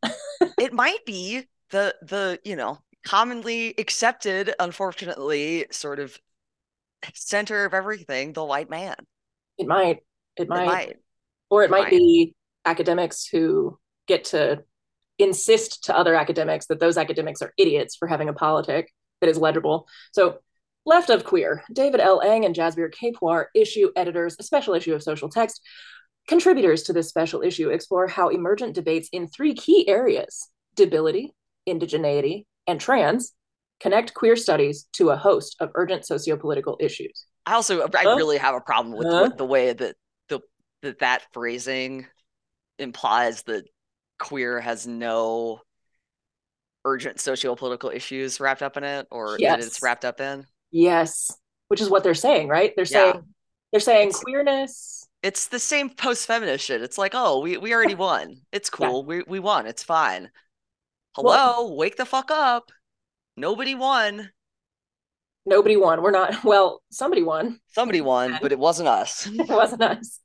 Um, but yeah, and it also when you're reading how it's laid out, it says debility, indigeneity, and trans are queer studies, right? Mm. How emergent debates in three key areas debility, indigen- indigeneity, and trans connect queer studies to a host of urgent issues. As if those things what? are all mutually inclusive and one sort of bucket of theory. Uh, yeah, as if debility, indigeneity, or trans have any coherence, or not any coherence, but any like as if they have one specific meaning in a thing called queer studies. As which is absurd studies, it's absurd. It's, it's as absurd. if represents those things. It's in so reductive way? it's upsetting. Like it's so upsetting. I i know quite a few indigenous people who would say that queer studies does not fucking represent them in no. a monolithic block oh my god i've heard only that like yeah. from yeah people i've talked to uh, had those conversations with yeah jesus but wait, there's still the second paragraph again. Taking a position that is politically left, which I didn't know there was anything further left, taking a position that is politically yeah. left of the current academic and political mainstreaming of queerness. The contributors examine what is left of queer, what remains outside of the political, economic, and cultural mandates of the what? Of the state and the liberal individual as its prized subject. Do you feel I'm like sorry? There's no subject? fucking homo on this earth that is the prized subject of the United States of America. I'm but sorry. Have you heard like, of homo nationalism or homonormativity? Because Puar really loves those. You don't feel homo nationalist? No, those things are mutually exclusive. Thank like you. I'm fucking sorry. Like, and I'm not sorry actually. Like, I will die on that hill. Like, I will die. There is nothing nationalist about being fucking gay. Like, it, it uh, is explicitly like against the state project you know, because the state, any state is meant to, you know, perpetuate itself vis-a-vis reproduction. Right. Right. and encouraging um, reproduction, which is why heterosexuality exists. in in the way that we, you know, see yeah, it today I know, I know. in in the in the structure. That's why it's structuring of our lives. Which, and what's wow. weird is how this these people enroll the individual as though it's the individual's fault for as if it's the individual's fault. It's yeah. this is mm, it's total like again the same sort of post-feminist slash yeah. like greenwashing sort of vibe of like oh it's all about the individual like your individual choices can affect capitalism lol um your individual you can individually choose which you know political classes you have you know you have yeah. say in or entry into like and there's like 70 of them there's like 70 political classes and growing um, so you might be the only one in yours, which makes you really special. Which and that makes it a political class, all right, when you're the only one. Yeah. Mm-hmm. Yeah. So I mean, one of the things mm, the other thing too is the way that it you know the current academic and political mainstreaming of queerness i think really does not understand who is actually doing the mainstreaming of queerness it's like hollywood and the yeah. you know, the media and that right. kind of level of of society, not like People? your fucking senator. Like, like your oh, senator yeah. is not mainstreaming queerness. Like, oh, I see what you're saying. Yeah, yeah, yeah. It's yeah. Academic and political mainstream. Yeah, that's totally true. Why do they say political? They Yeah. they mean they don't they should say mediated. Like that you're right that it's the media. Political is not what they mean there. no, it's not. I don't think. but they have No. to use the word political because otherwise people would be able to see through this, which is that it's not political in any way. There's no, No. legibility here whatsoever. No. Because guess what? Individuals have to do politics. That's all we have. If you don't care about people, then I don't think you can use the word political. God damn it. Truly, truly. Um also just adding this after the fact, how the ever-loving shit can you fight the academic mainstreaming of queerness with this specific abstract that we just read? How what? You're doing it and you're profiting from it and you're abusing grad students through and during it. And you're looking people in their face and telling them to stop being individual subjects of their own politics. Knock it off. But you know, Puar, one of the one of the things that she said that she takes issue with, or like an example that she gives, is something like, and I just want to put this out there so that we look at her logic so that we can then destroy it. Um, the she says that like Israel, for instance, has really taken it upon itself to show off that it's very pride friendly, it's very like gay and everything, and that means that Israel can do more harm to Palestine because what it has queered Palestine beyond queerness, beyond the liberal gay individual, and it's also actually disabled Palestine, and that's where those people got pissed as they should. So it's like we're you we're like picking what what what does that do for us? Yes, Israel I don't can know be if I- shitty as it wants to be. What does that have to do with our politics? Why Again, and book I'm sorry, but like they're not doing it on behalf of their like gay people? queer Israelis. I'm sorry, they're not. Yeah, it's all about really the almighty dollar bill, like as as in most, you know, right. sort of governmental actions. But Well, and yeah, and she says like, well, you know, they're doing it to make themselves look good, and and probably you know also to make money. And it's like, yeah, sure, they can be, but that's sure, but that's not on that's not on the gay people. That's on Exactly. the government. That's not. That doesn't mean identity politics is bullshit. How could you No. possibly even think those are on the same scale of analysis? And how could you look at people in their faces and tell them that their identity politics that they have lived so bravely that you are not living is bullshit? I don't know how anyone that I, don't think I've ever read a sort of I, I hesitate to call it like an interpretation because it really is like a use of the Israeli-Palestinian conflict quite so just like disturbingly and just like what what it is such a like- disturbing. where do you get off like using that as a metaphor like when I know. Mm. And like, did did any actual Palestinians like read any of this? Like, Well, that's my other question. question. Who is Like, again, it's like friends of mine that I've known in my life that have, you know, were Palestinian would probably fucking burn this book. That's Like, I just can. I'm like imagining being like, look at this, and be. Mm. yeah, and then a match getting lit. Like if take this. I would love to read history. Palestinian critique of her book. That's got to be out there. I bet there's a blog post out there about it somewhere. Oh, um, yeah, there, there has to be. But I mean, it's like, and it's Eight I- thousand citations.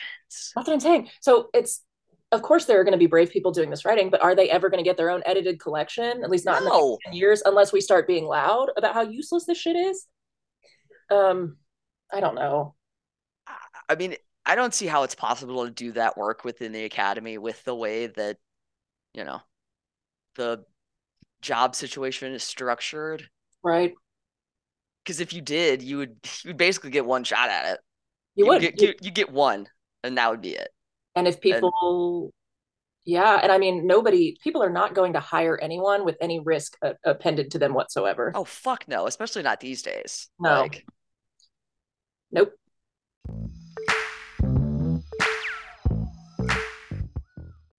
So I'm, I keep rereading this one. This is this is real homo nationalism being theorized in this synopsis. Uh, oh, and I remember the the title of that series at Penn was "What's Left of Queer Theory Today." Actually, the flyer design, which I still have, ironically, in the same Canva account as all the Stone Butch Disco stuff now, um, it says "What's Left of Queer Theory Now." So that was the name of the series. I knew there was some kind of presentism in it, right? Caring caring about what's going on right this second, which is kind of a characteristic thing of new materialism.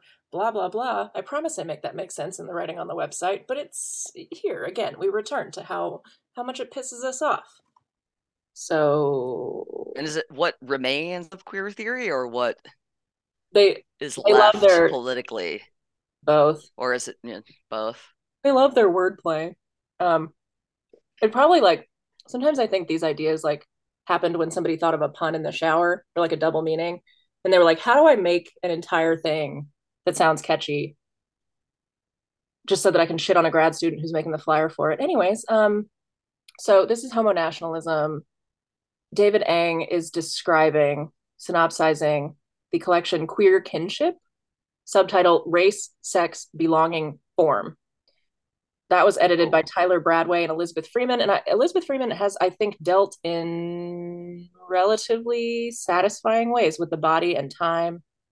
She still writes super beautifully, Mm. but she's still not really hitting on stuff that gets me going that like I would need to hear to feel sane. But I do think I do think that this synopsis probably doesn't do her work justice. So um David Eng this first sentence just murders me.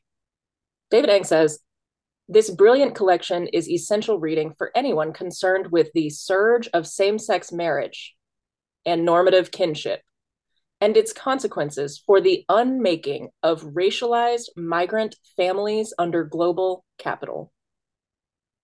One more time. This brilliant collection is essential reading for anyone concerned with the surge of same sex marriage and normative kinship and its consequences for the unmaking of racialized migrant families under global capital.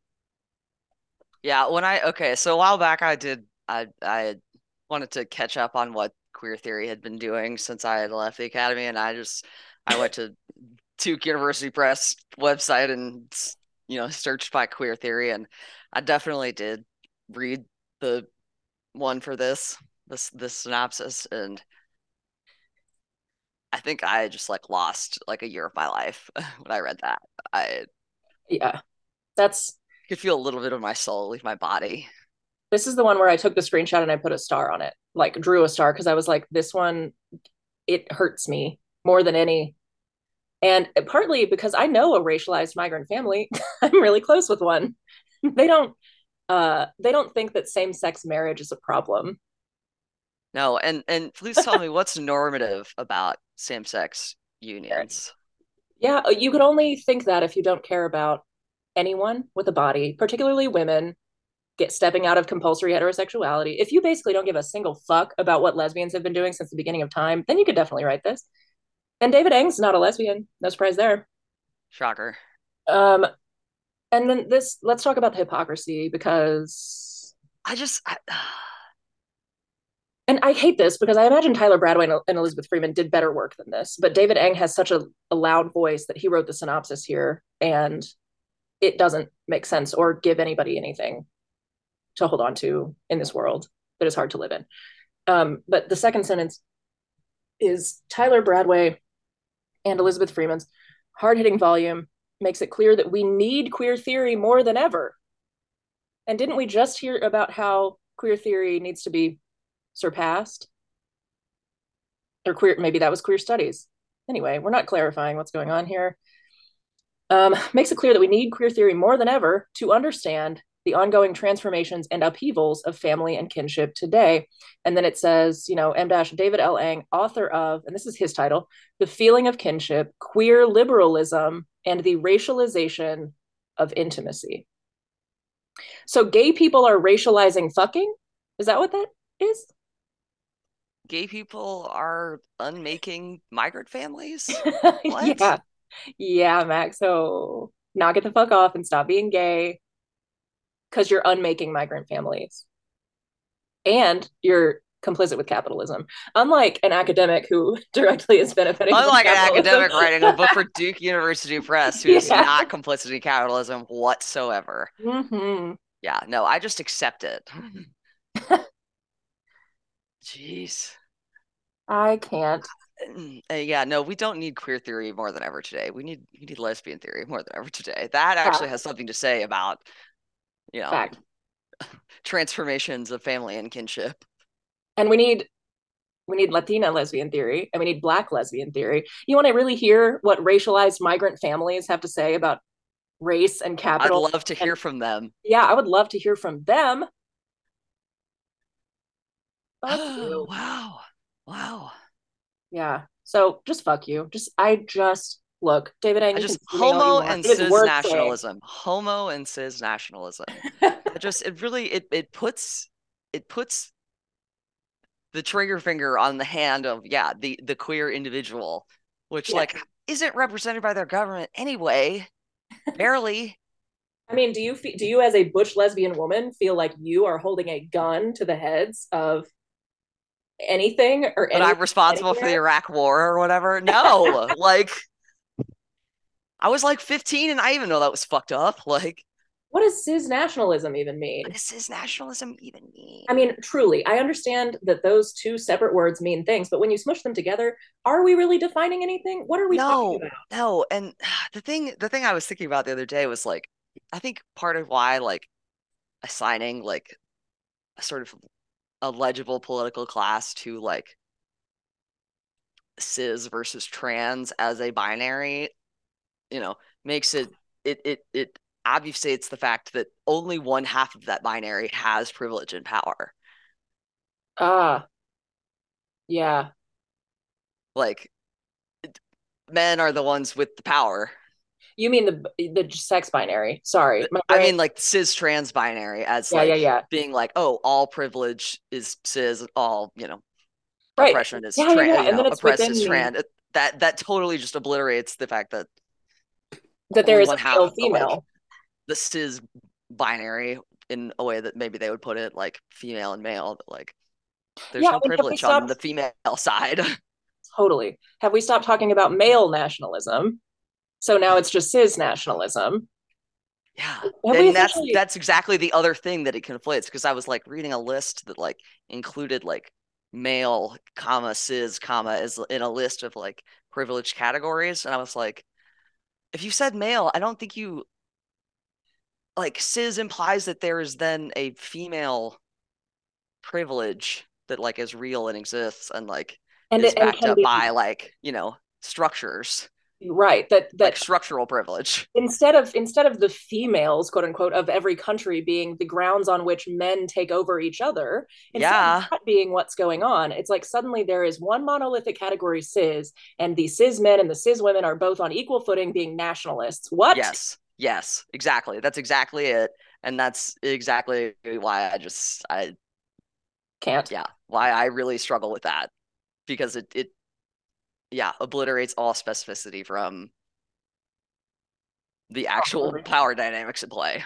Yeah, and, and I mean, I'm just and it's here. always wielded to shit on fucking lesbians. Of course, it is always, always. Well, I mean, you saw what what isn't totally, and and it's like we have all the receipts on that too. Like you saw the when I was in the TERF related paper, the one about that term and the kind of mm. expansive usage of it. I was noting how inevitably, right, because butch lesbians are the ones who throw a wrench into a very simplistic cis trans binary, we have to get mentioned.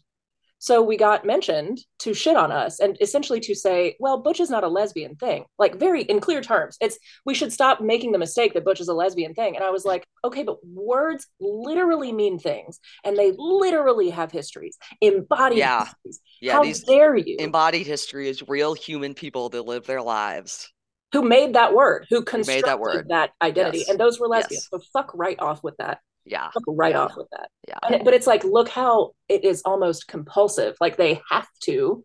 People who are critiquing women have to mention butch lesbians because we would be the ones who fuck with the idea of a cis woman mm-hmm. because we don't have cis privilege. We fucking don't. Mm-hmm. If that is even a thing, and, and that's kind of my thing? point is that like there is no like cis female privilege. Like I, I don't think. Like not not in that not in the way that people think there is that's yeah not in the way that people think there is. The uh-huh. situation that i can imagine and i mean maybe somebody listening to this is thinking like there are there are situations where this applies that are not the one that i'm about to say but the main thing i'm thinking is the idea that there's nothing that you need to change about your body is a privilege. And the idea that you because we don't enjoy like any female stepping outside the bounds of what females are supposed to do which include heterosexuality. We don't actually enjoy the privilege of being the proper woman. Mm-hmm and nope. tons of people don't enjoy the privilege of being the proper woman who are being labeled as cis these days so that's my issue with it like yeah, yeah. if we're talking about proper womanhood, almost all female people are at great distance from that. The people who are not are, if anything, like the movie stars held up as like yeah. the pinnacle example of and the people who are heterosexual. The that pinnacle example, you know, are under constant duress to become that example. Exactly. Which is, you know, a big part of well, and what fucking so, sexism yeah. is. Well, exactly. What you're saying about there not being a cis privilege, I think totally stands if you look at the entire balance of things. Because yeah. female people are under the thumb of the pressure to be that proper woman so much more than male people ever are. Ever. Ever. And so is that really a privilege or is this all made up to shit on us? yeah. Like again, like what is the privilege of like being the one that has to, you know, be the care, you know, all of the fucking you know shit that women have to do. The women have to do the caregiving the the labor the females are used. And we yeah. are used as rhetorical yep. tools in today's rhetorical and society. reproductive tools. Yeah exactly. and it's fucked. Yeah i mean think about how the cis woman is like the the the, the butt of every of being, joke. Yeah the heights of being a rhetorical tool. Yeah yeah. It is it is it is the turning rhetorical of women. It is using us again. And the idea that like there is no female class that is there to be used by the males is fucking a lie. It's a lie. And you know that because you know who gets to speak. Yeah. Um yeah. i just and like if so you right. think that that's not true like you have bought the post-feminist line hook line and sinker and uh, you got to get right with god. You got to get right with god or disclose that you're not getting right with with feminist god and just tell yeah. us and just, just tell us be honest. That you don't like I'm sexist. Yeah, I'm sexist. Sorry. I I Okay. like yeah, yeah that's fine. Like, just say that. Bye. don't make us, and this is such an example, us us being Stone Butch Disco and everybody associated with it, right? All those people that you saw like jump on the comment chain. I'm just thinking about this perfect example, which I just really appreciated getting that example real squared away real early in the history of our stuff because I was like, here it is. Don't make us women running Stone Butch Disco for to give voice to an experience that all of us have said we haven't seen anywhere else. That all of us have said a we haven't seen anywhere else. Specific condition. Yeah. Don't roll in here. Say you're a man. Say you're a man, and then tell us that we need to represent you. That is another use of the word female. Fuck you. Fuck you. Fuck you. Seriously. No, it's not another use of the word female. It's another use of female people, us. Yeah. Like we have to do labor yeah. for you. Get the yeah. hell out, man. Get the hell out. And I'm allowed to be mad.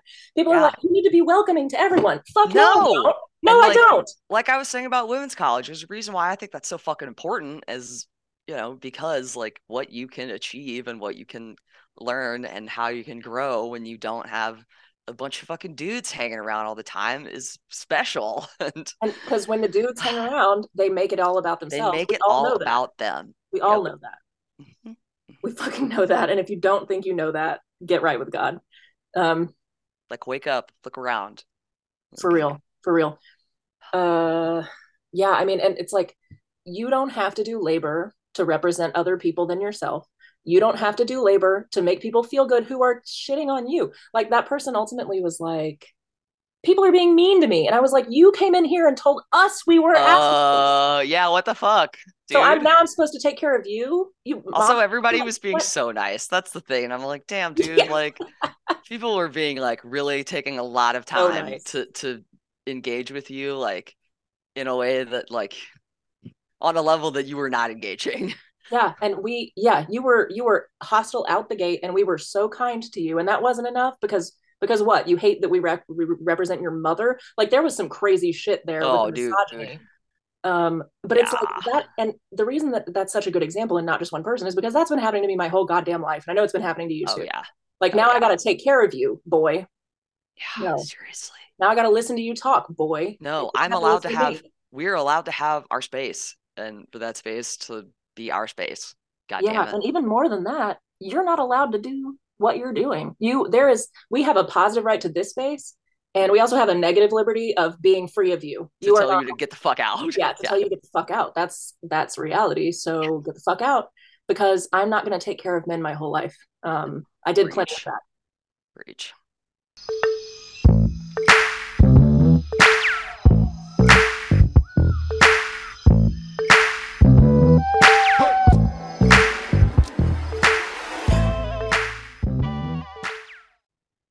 Yeah i think i think i was just going to revisit because you know i'm like circling around i don't want to um I mean, I circle back to things because I don't want to discount stuff that is real.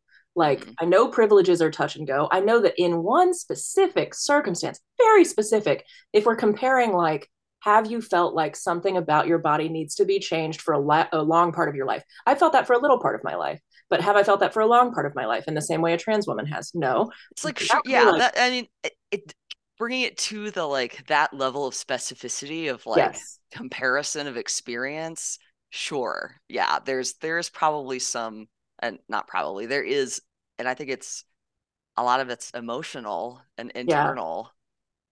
but you have to really yeah so it's like when we're talking about societal privilege and we're using cis privilege as a blanket term for female people that's yeah really i have a big fucking problem with that yeah, yeah it, yes as as a specific like holding up lumping lumping female and male into one category. Insane. Uh, it, to assign them both equal privilege is fucking insane to me. That's that's really what it comes down to. And the amount of labor i cannot deal with that. You know and it's like the amount of labor time that female women are putting into making anyone who identifies as a man feel better in their space is sickening to me Truly, truly. Um, what? That's fuck? why, like, the phrase "TERF" just drives me insane. Like, this is not literally nobody is out here at the festival kicking out trans women. Right. Nobody. Everybody's making everyone feel safe. Yes. Like even to the point of like trying too hard. yeah, trying aggressively hard and actually shitting on people talking about being female because it's just like the white person who's like, the United Nations is racist. I'm like weird because there are a lot of African feminists who would disagree with you, you psycho. It's just it's just posturing. It's, it's a lot of performative sort of like, and that's what you know. Thinking about this earlier, just how much this is tied into the kind of broader leftist infighting that's been going on in the last handful of mm-hmm. years, and maybe not even leftist. Actually, I would specifically say progressive infighting. Yeah um, how much of that is all one moment? And I I get how, you know, and I've said this, I used to just be like team Democrat, team liberal, team progressive, everybody else shut up. Cause that was like in Texas, that was like the answer. Oh yeah, that's the only option. Was. Yeah. Um, but I'm understanding that part of a core part of like American leftism is a refusal to be coherent. Like it's almost like it's more it's the original joke about leftists. Like, yeah. It's it's the first like international conference. like but yeah, it is it's it's a very similar sort of refusal to be it's you know that that refusal to be legible yeah. ultimately doesn't actually get you anywhere because you have to be legible to right. collect power you have to be wield speaking. influence. Yeah. You have to be speaking for what you believe in and you have to be very real about who you're talking to and who you're speaking for and what and how all those different people share things and have differences. Like i it is i think it's because it's so utopian. Is that what you meant by like the original joke about leftism? That it's like the original joke about left. I mean, this is coming from like a long time, like you know, anarchist. Uh, is the one of the first, or I think it was the first meeting of you know what was to become the Communist Party. There was literally like a rift, and then they just were, yeah, infighting from literally day one. In so it's the the joke in the eighteen hundreds. They were always uh, infighting. Yes, that we're always infighting. The the, the left is never not infighting but and the thing I think that's that's just true because nobody's declaring their terms. Like because the thing that unites us supposedly is some kind of utopian future where like freedom is freedom and everybody's chilling. And it's like, how are we going to get that if you liter if you won't even use the word female anymore? What? Just I don't know how people think that they're going to make like real political change if they can't define words and can't, you know, Right. Or they define them only as a category. Yeah. Yes, exactly. Define them only as activities. Have have things have meanings with no grounding in lived experience. Right. Because like a feminist is somebody who hates white cishet men, quote unquote.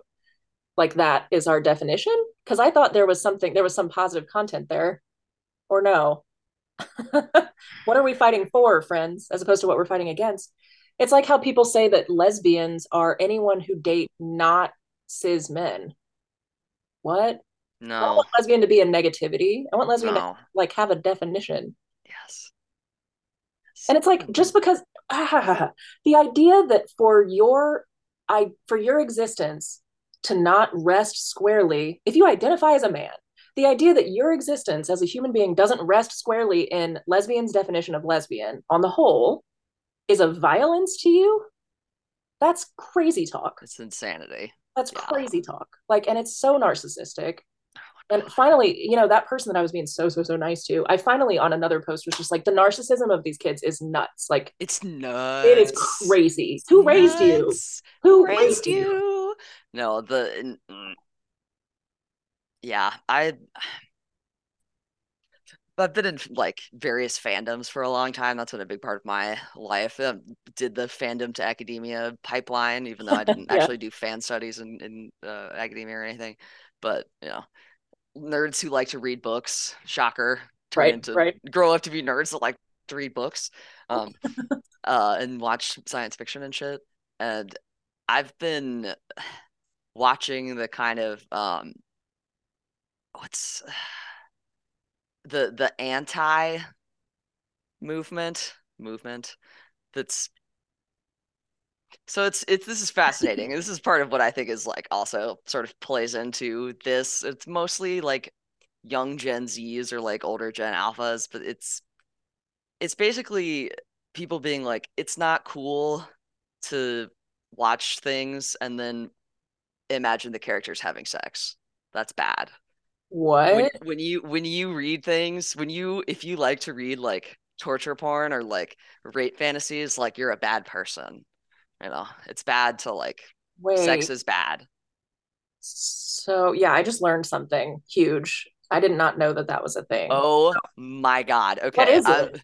like so i mean conservatism yes it is it's a like legitimately like a sex conservatism and it's it's okay. often very like it and they often throw around the word TERF a lot they fucking hate TERFs, what? even though like what what yeah so wait, yeah. so are eh, are they coming at this from like an asexual perspective, or are they coming no. from a feminist perspective? Okay, no. so what's, the, what's so I, ostensibly it's a feminist perspective, but like, no, like that's that's really well, feminism doesn't have a definition, so I'm sure it's a yeah, perspective. Yeah, it's it's I think it's adjacently a, uh, but yeah, an anti-fan. That's the phrase, what? and like people have there's some I think there's like a book and like some scholarship about it, um, but there's also a lot of like just blog posts and think pieces and that kind of shit. Um, okay, well, they're an anti-shipper. That's that's the other. I got it. I got it. Yeah. Well, okay. Which, mm, I mean, I don't got it, but I know what shipping no. is. So I get that. Yes, yes, anti-shipping. Which but what's the point of reading something and not imagining the characters having sex? I don't know. I don't know.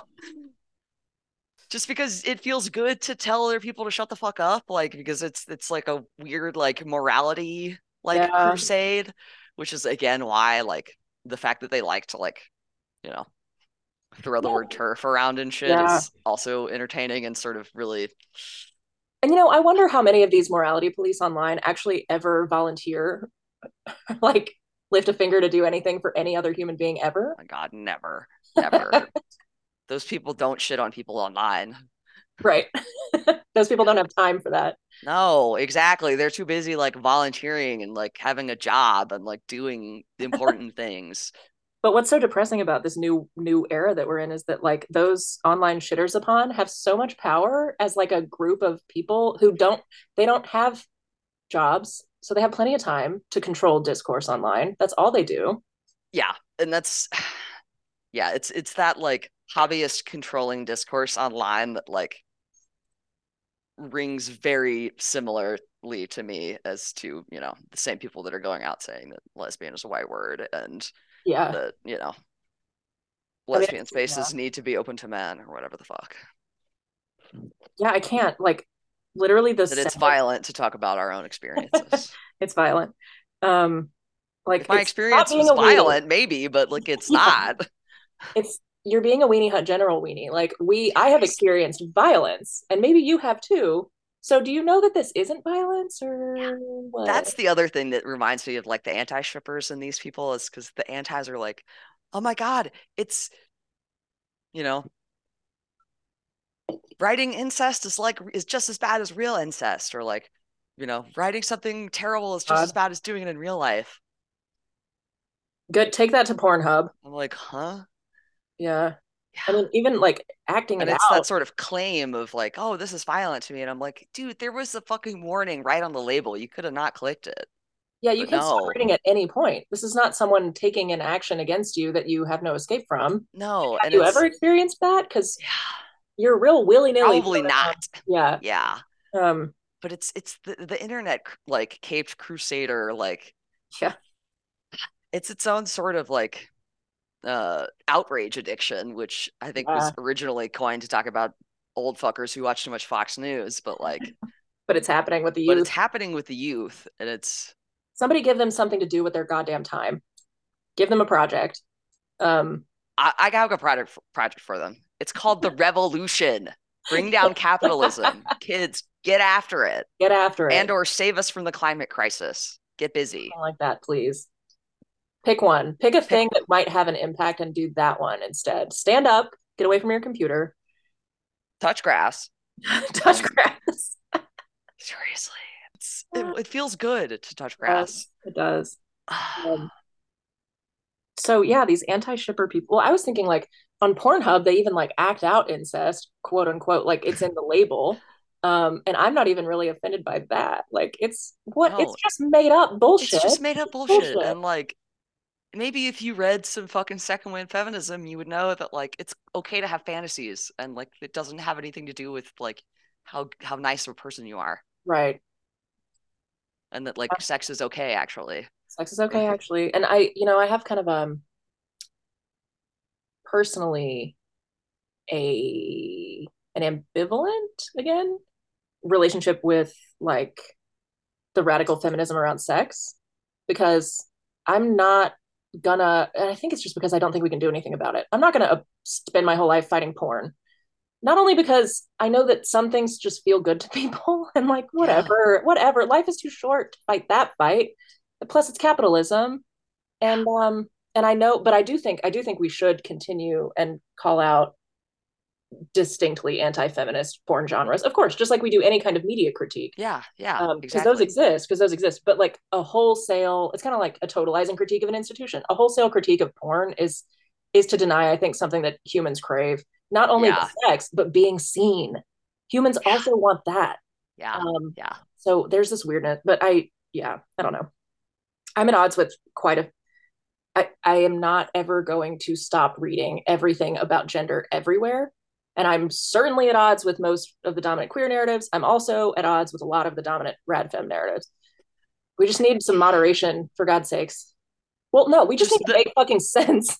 also, like, I don't know, there's nothing radical about post feminism, truly. Like, for real, it's, yeah. it's, it's conservative, if anything. Like, it is. anti radical. It is. And, like, there's a reason. I mean, sorry, but there's a reason it's that capitalist. It's just capitalist feminism. It's not it post feminism yeah, you're right. Um, I, it should be said, and I know this is an oversimplification, but there are countries in the world where being a homosexual is outlawed, but being trans is not. And it's because we can guess, but it is, I, I think that is a reflection, in my opinion, that is a reflection of what we feel, like you and I feel, which is if you just got right with your gender, with what you want to do in bed, then you'd make more sense and you'd stop bothering everyone. Instead of like using a strap on and insisting on being a woman which really really upsets men so much. So much. So much so much. so much. So very like, that's the radical power you know? The idea that's like man we don't need that. Fuck you. Like yeah. I like taking it off and i like yeah. that i can pick mine. Thank you. Yeah. Yeah. I have different ones. Yeah. Exactly. Like it's it's cool and, and it's and like that scares the shit out of basically everyone. It really does. It's like if you're not trying to be a version of me, then I don't want to hear about it because it because how dare you be yourself? It's fucking true. That's it's why when people are like, "Oh, butch femme is just like you know reenacting heterosexuality," I'm like, I'm gonna strangle you. yeah, and also how sad that you think that because it's really so much better. It's so much better. So sad. I mean, it's, it's not so even better. It's not even to be compared. It is no based on different principles of sexuality and pleasure and, yeah. and respect and valuation. It is feminist. It is not straight. Yeah. Fuck off. Fuck like, off. How do you, how dare you think that like to penetrate a woman where she has pleasure centers is something that men that is men centric?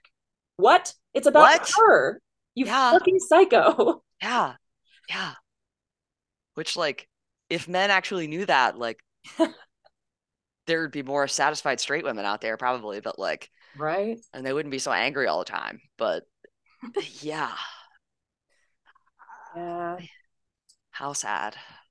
How sad. How sad that you how sad the world has convinced you that men are the only and even the best that that men have to come anywhere near a woman's G spot for her to have pleasure. Like how, how sad that you because actually when they do, they often just fuck it up and not in a good way.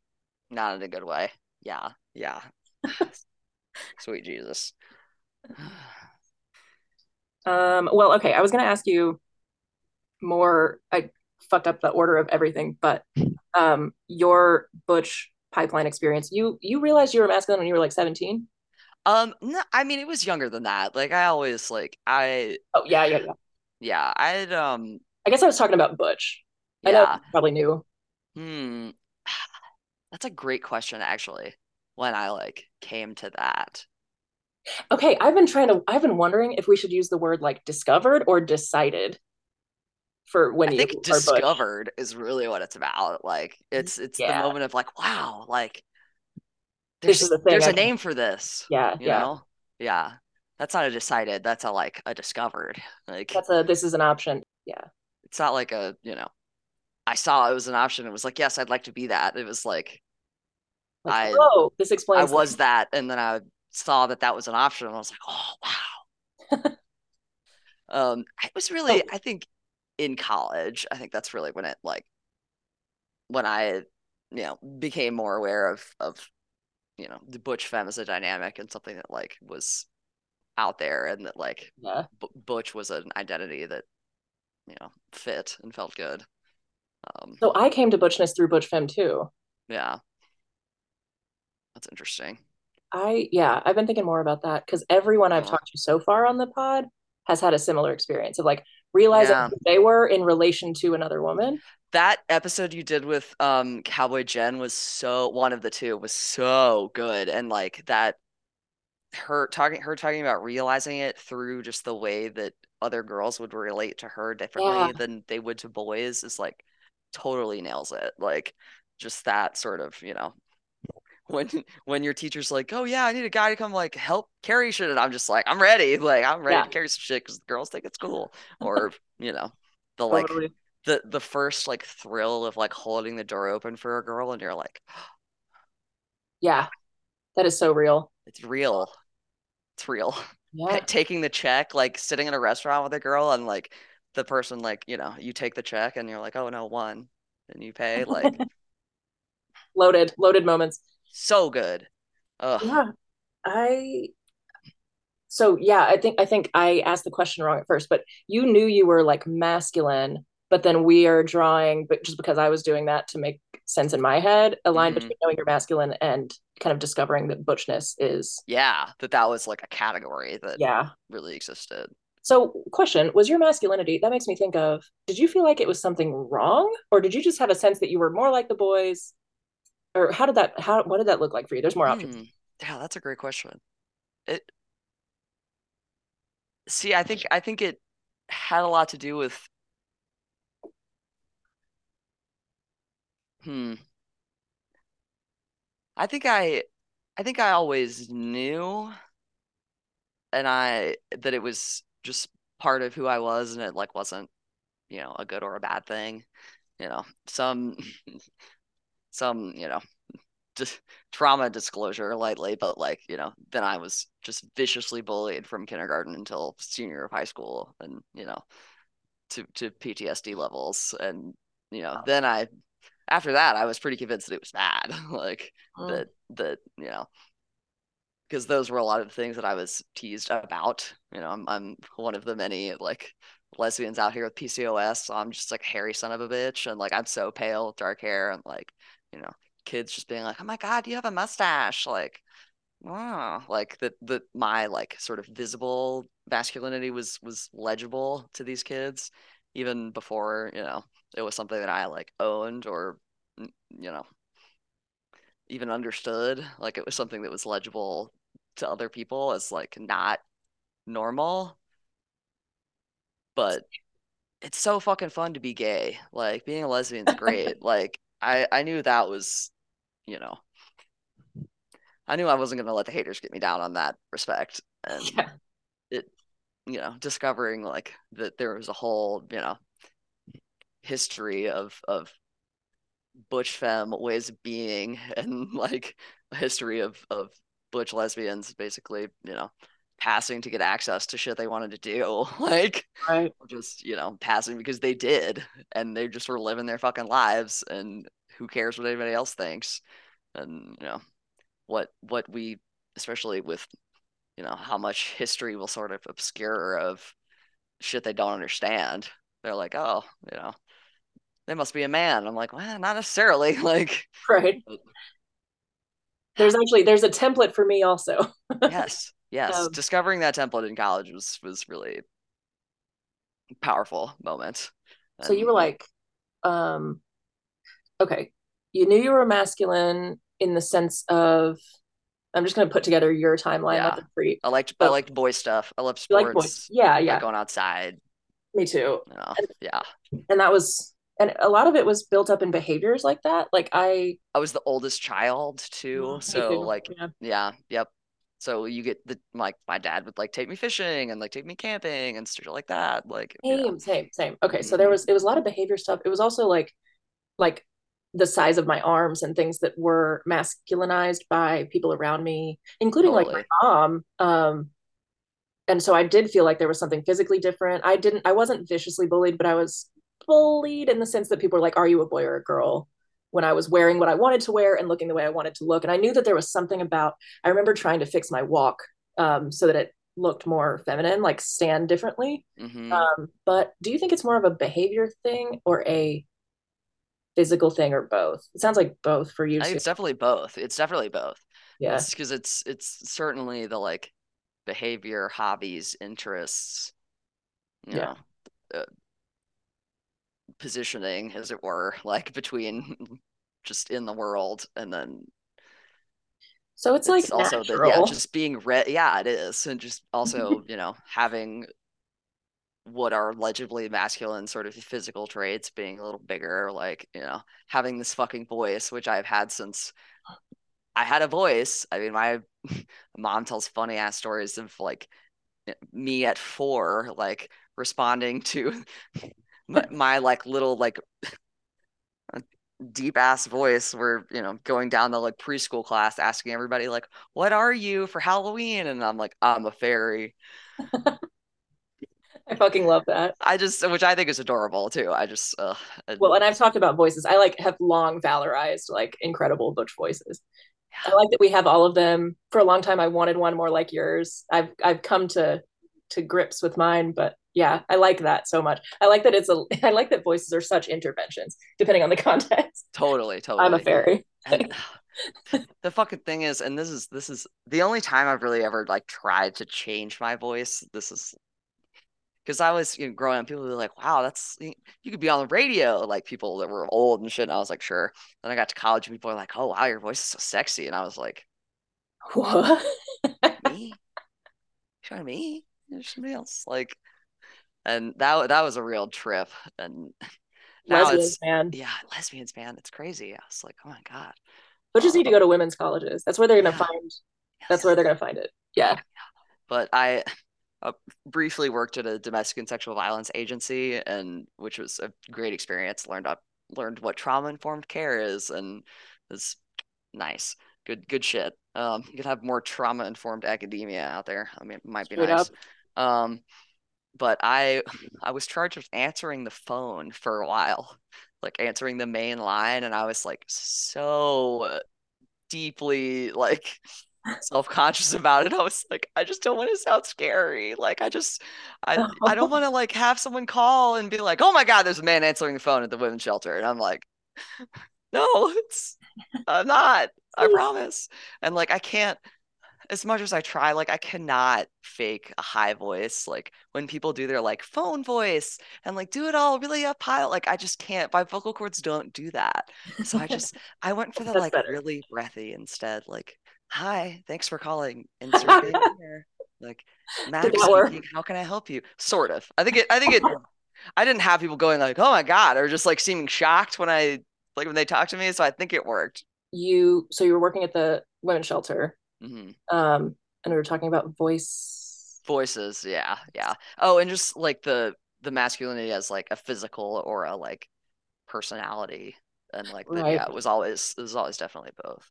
Definitely both. And part of it yeah. is, I guess, elastic in the sense that like when your dad does or does not take you camping, then you gravitate toward stuff. Mm-hmm. Totally. I, mean, I yeah I, it is nature and nurture it is nature and nurture yeah yeah it's, it's nature and nurture for for male children too oh yeah it's I do feel like it does need to be said that female masculinity is such a natural. It's just as natural as anything else. And as, male femininity. exactly. Like that's that's why it's so frustrating to like that people have just sort of abandoned that as like something that they want to talk about or like make space for or argue mm-hmm. is real. Like instead it's just it's like we've just gone 500 light years ahead of that and it's like no we could go actually go back and like that's that's the really useful thing yeah, actually is is is you know determining that yeah female does not necessarily equal femininity and male does not necessarily equal masculinity.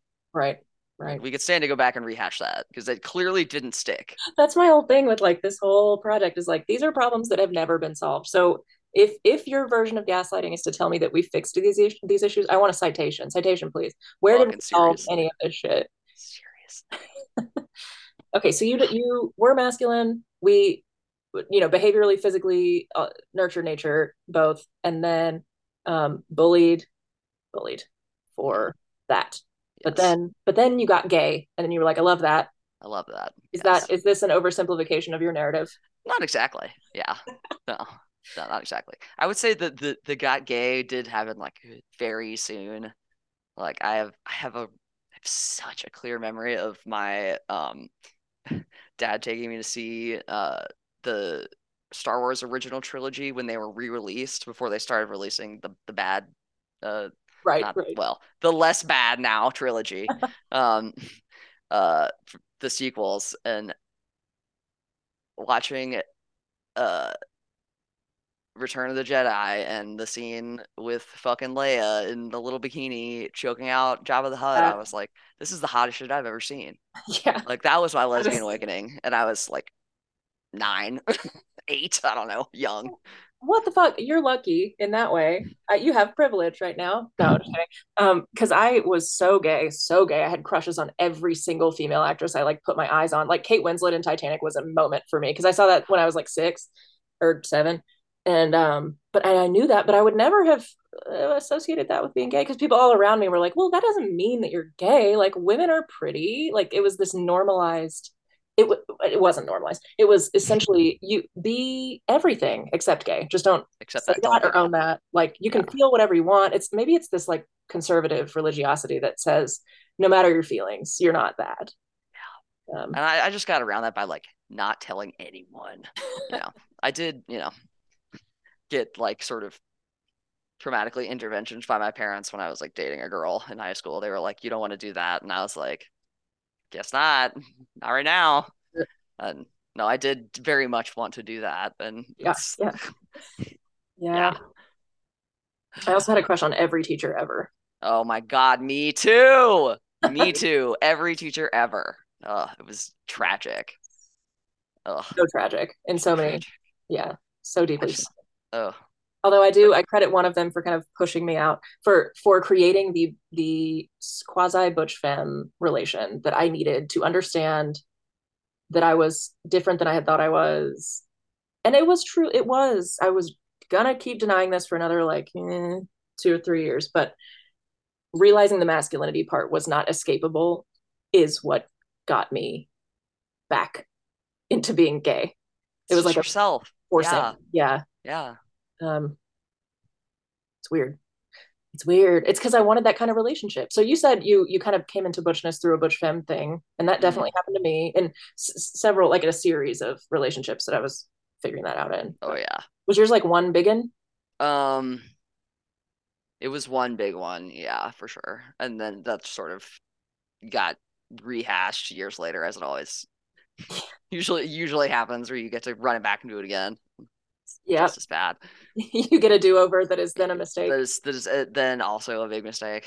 Yeah, a brand new mistake. I um, just I I just wouldn't wish like being someone's like first girlfriend on any butch lesbian. I just yeah. Like, it's it's sometimes criminally destructive of our just, sanity. It's um, uh, no, no. It's no. Yeah, it's so it's much too much responsibility for me. It's so much like sorting out of the other person at the same time as you, you it's like i don't i don't represent all masculine lesbians either i don't know how to speak for what it is that you're going through but like don't don't don't put me in this play because i'm not yeah. no i'm not in this i'm not auditioning i'm no here and I'm not uh-uh. sure I want to be. Uh-uh. Yeah. But yeah, no, it was definitely college that, you know, I sort of came into that, you know, butch lesbian identity and, you know, sort of discovered the joys of yeah. Yeah. And you said you, you were not super dogged by I mean, I know you've heard it now, but unlike me, when I was kind of first vocalizing being a butch lesbian and then people immediately right then were saying, No, you're probably trans. That did not exist that, that did not exist okay. when I was going through this. I, that okay. that didn't even like. Yeah, I don't. I don't know. I just don't think that like had bubbled up to the surface enough. Yeah, it was like I just. Yeah. yeah, yeah. Well, thank God, because it's such a pain in the ass. Yeah, and like, and you know, at the same time, like there were there were trans men at our college. Like, yeah, I was homies with several. Like, it you know those things could coexist but yeah nobody was yeah. like telling all of the butch lesbians like oh yeah, you must be world. trans what like no no, no. imagine a world where trans men and butch lesbians can coexist. Can you can you fucking imagine? Imagine. Whoa. it's so true that when i was coming up that was just what was happening. And then suddenly it was like the me's were not around. The me's had been consumed or silenced. Yeah, no, I was um, on the I was on the other side of that when that started to become clear to me was when I was hearing it from students and hearing it from younger people online. And um, it was um, truly, and when I say consumed, it's not that the me's were not me's, it's that they weren't saying they were me's because everyone was telling everyone that they them pronouns are more politically responsible, that they are enlightened, that you are non-binary because your body fucks with gender. It's so enlightened and politically responsible to erase women. Yeah, it is. It always is. Wow. Crazy how that always works. But that's, and uh, I was hearing to erase female specificity. And it was so it's so hip. Truly. And even if it's like not, if they weren't looking at you saying they, them pronouns are more responsible and better, what they were doing was asking you to explain why you were a woman constantly. Like, have you considered transitioning? I noticed that you look like you do, but you use she, her pronouns. What's why are those important to you? I got that question a few oh times. Oh my god. It is Oh. That, that's real. That was because it was in no, the, I got it. Oh, I know, I know, I know. It was in the crucible, I think, of when people were inventing that we can shut women up in this new yes, way. And so everybody exactly. was jumping on it to be PC. And it was just such erasure. Oh my God. That's exactly the thing I was talking about earlier about just like how much of this is just the same sort of like you know, leftist infighting that's constantly happening and constant like one upmanship for like the most moral one in the room mm-hmm. Seems to be the thing to do these days. It does. And the gaslighting is the true insidious part of it because it happens in so many different forms of language that it's hard to pinpoint it. Like, you know, there's the have you considered transitioning? There's the um, we're all talking about how our pronouns are important to us. Why are yours important to you? But you're the only one, right? Yeah. So you get the only one that gets they them in a conversation with a group of people, even though you're like, no, Jeff told all you guys to she her like a gazillion times. I finally bought a fucking pin so I can wear it to D and yeah. just to be like, Just to clarify, yeah. Read it and weep, people. Read it and weep. Well, and it forces you into the situation where you start having to explain because people won't stop calling you by they them pronouns. You start having to explain your pronouns, which you shouldn't have to explain. No. But you have to be like, actually, it is so important to me that you stop. It is so important, and here's why. Which Like, is what they all happens. claim to be all about anyway. Like these people to a fucking person, like claim to, you know, that that's what they're about. That's like, oh, we just want everyone to have like the pronouns that work for them. And, you know, it's good to have, you know, pronouns that aren't, you know, part of the binary. And I'm like, Yeah. "Ah, why is it only important to have those pronouns for female people? Why? Well, that ain't that the damn truth. Ain't Why are the the female truth? people the ones expanding? And just the gesture of saying, well, I include they them because it's neutral makes it sound like everyone should include they them because it's neutral. That is a superior statement. That's a statement of superiority that you're doing something that is more expansive and inclusive to help people because it's neutral.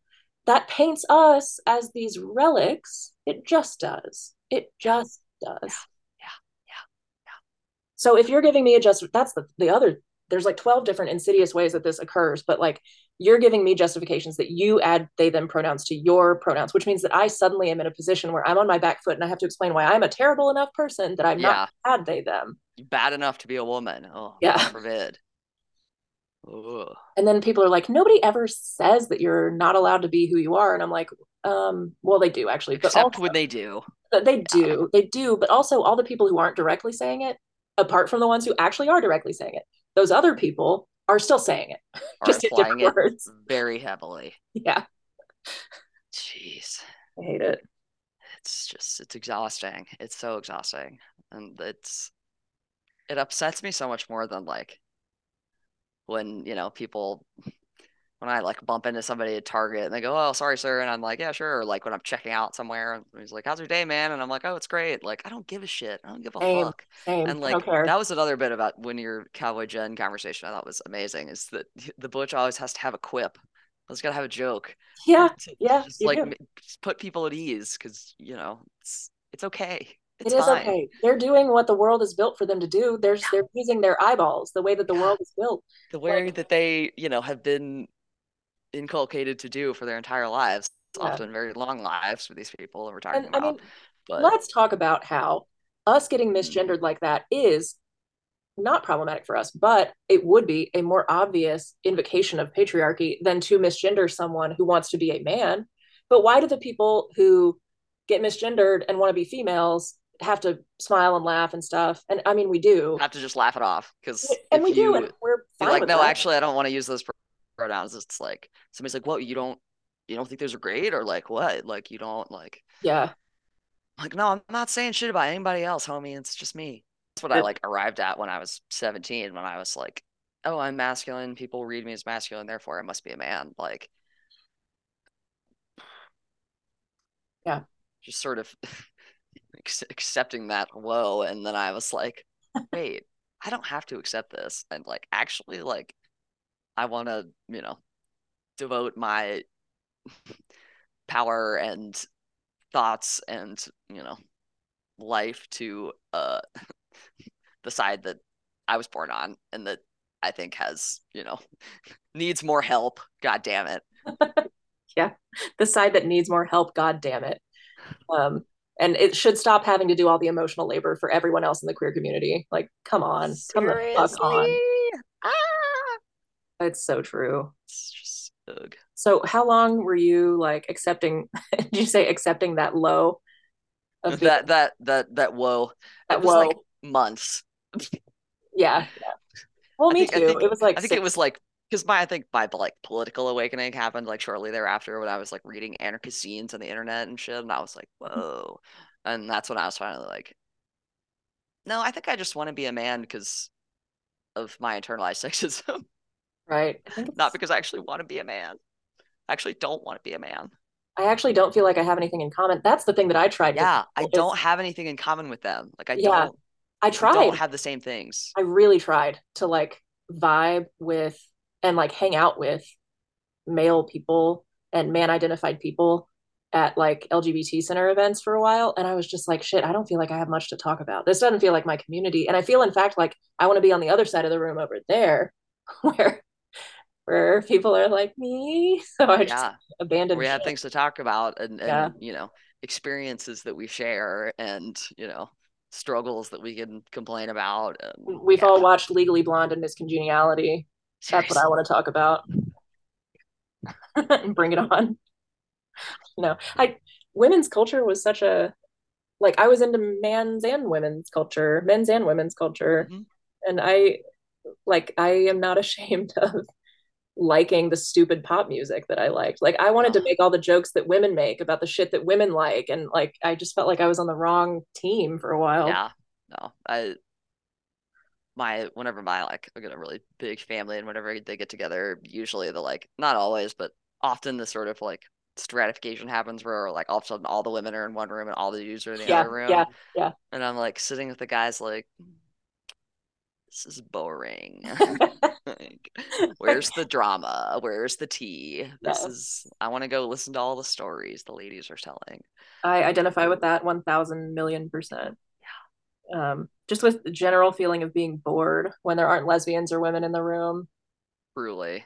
I mean, women in the room, including lesbians. Um, yeah yeah i i don't know so i we probably have things to do but i wanted to plug your stuff do you want people to read your poetry I mean, it's like I want to. Like, I'll I'll send you my because actually my thesis is probably more interesting to you than yeah, that, that, I have. That. Yeah, yeah, I'll send that to you because it's it's poems, but it like starts with a whole like um essay and everything, and it is very much about like you know female masculinity and that kind of sweet it's very much about that. So. I'm sorry, but what is that? Do those words mean things?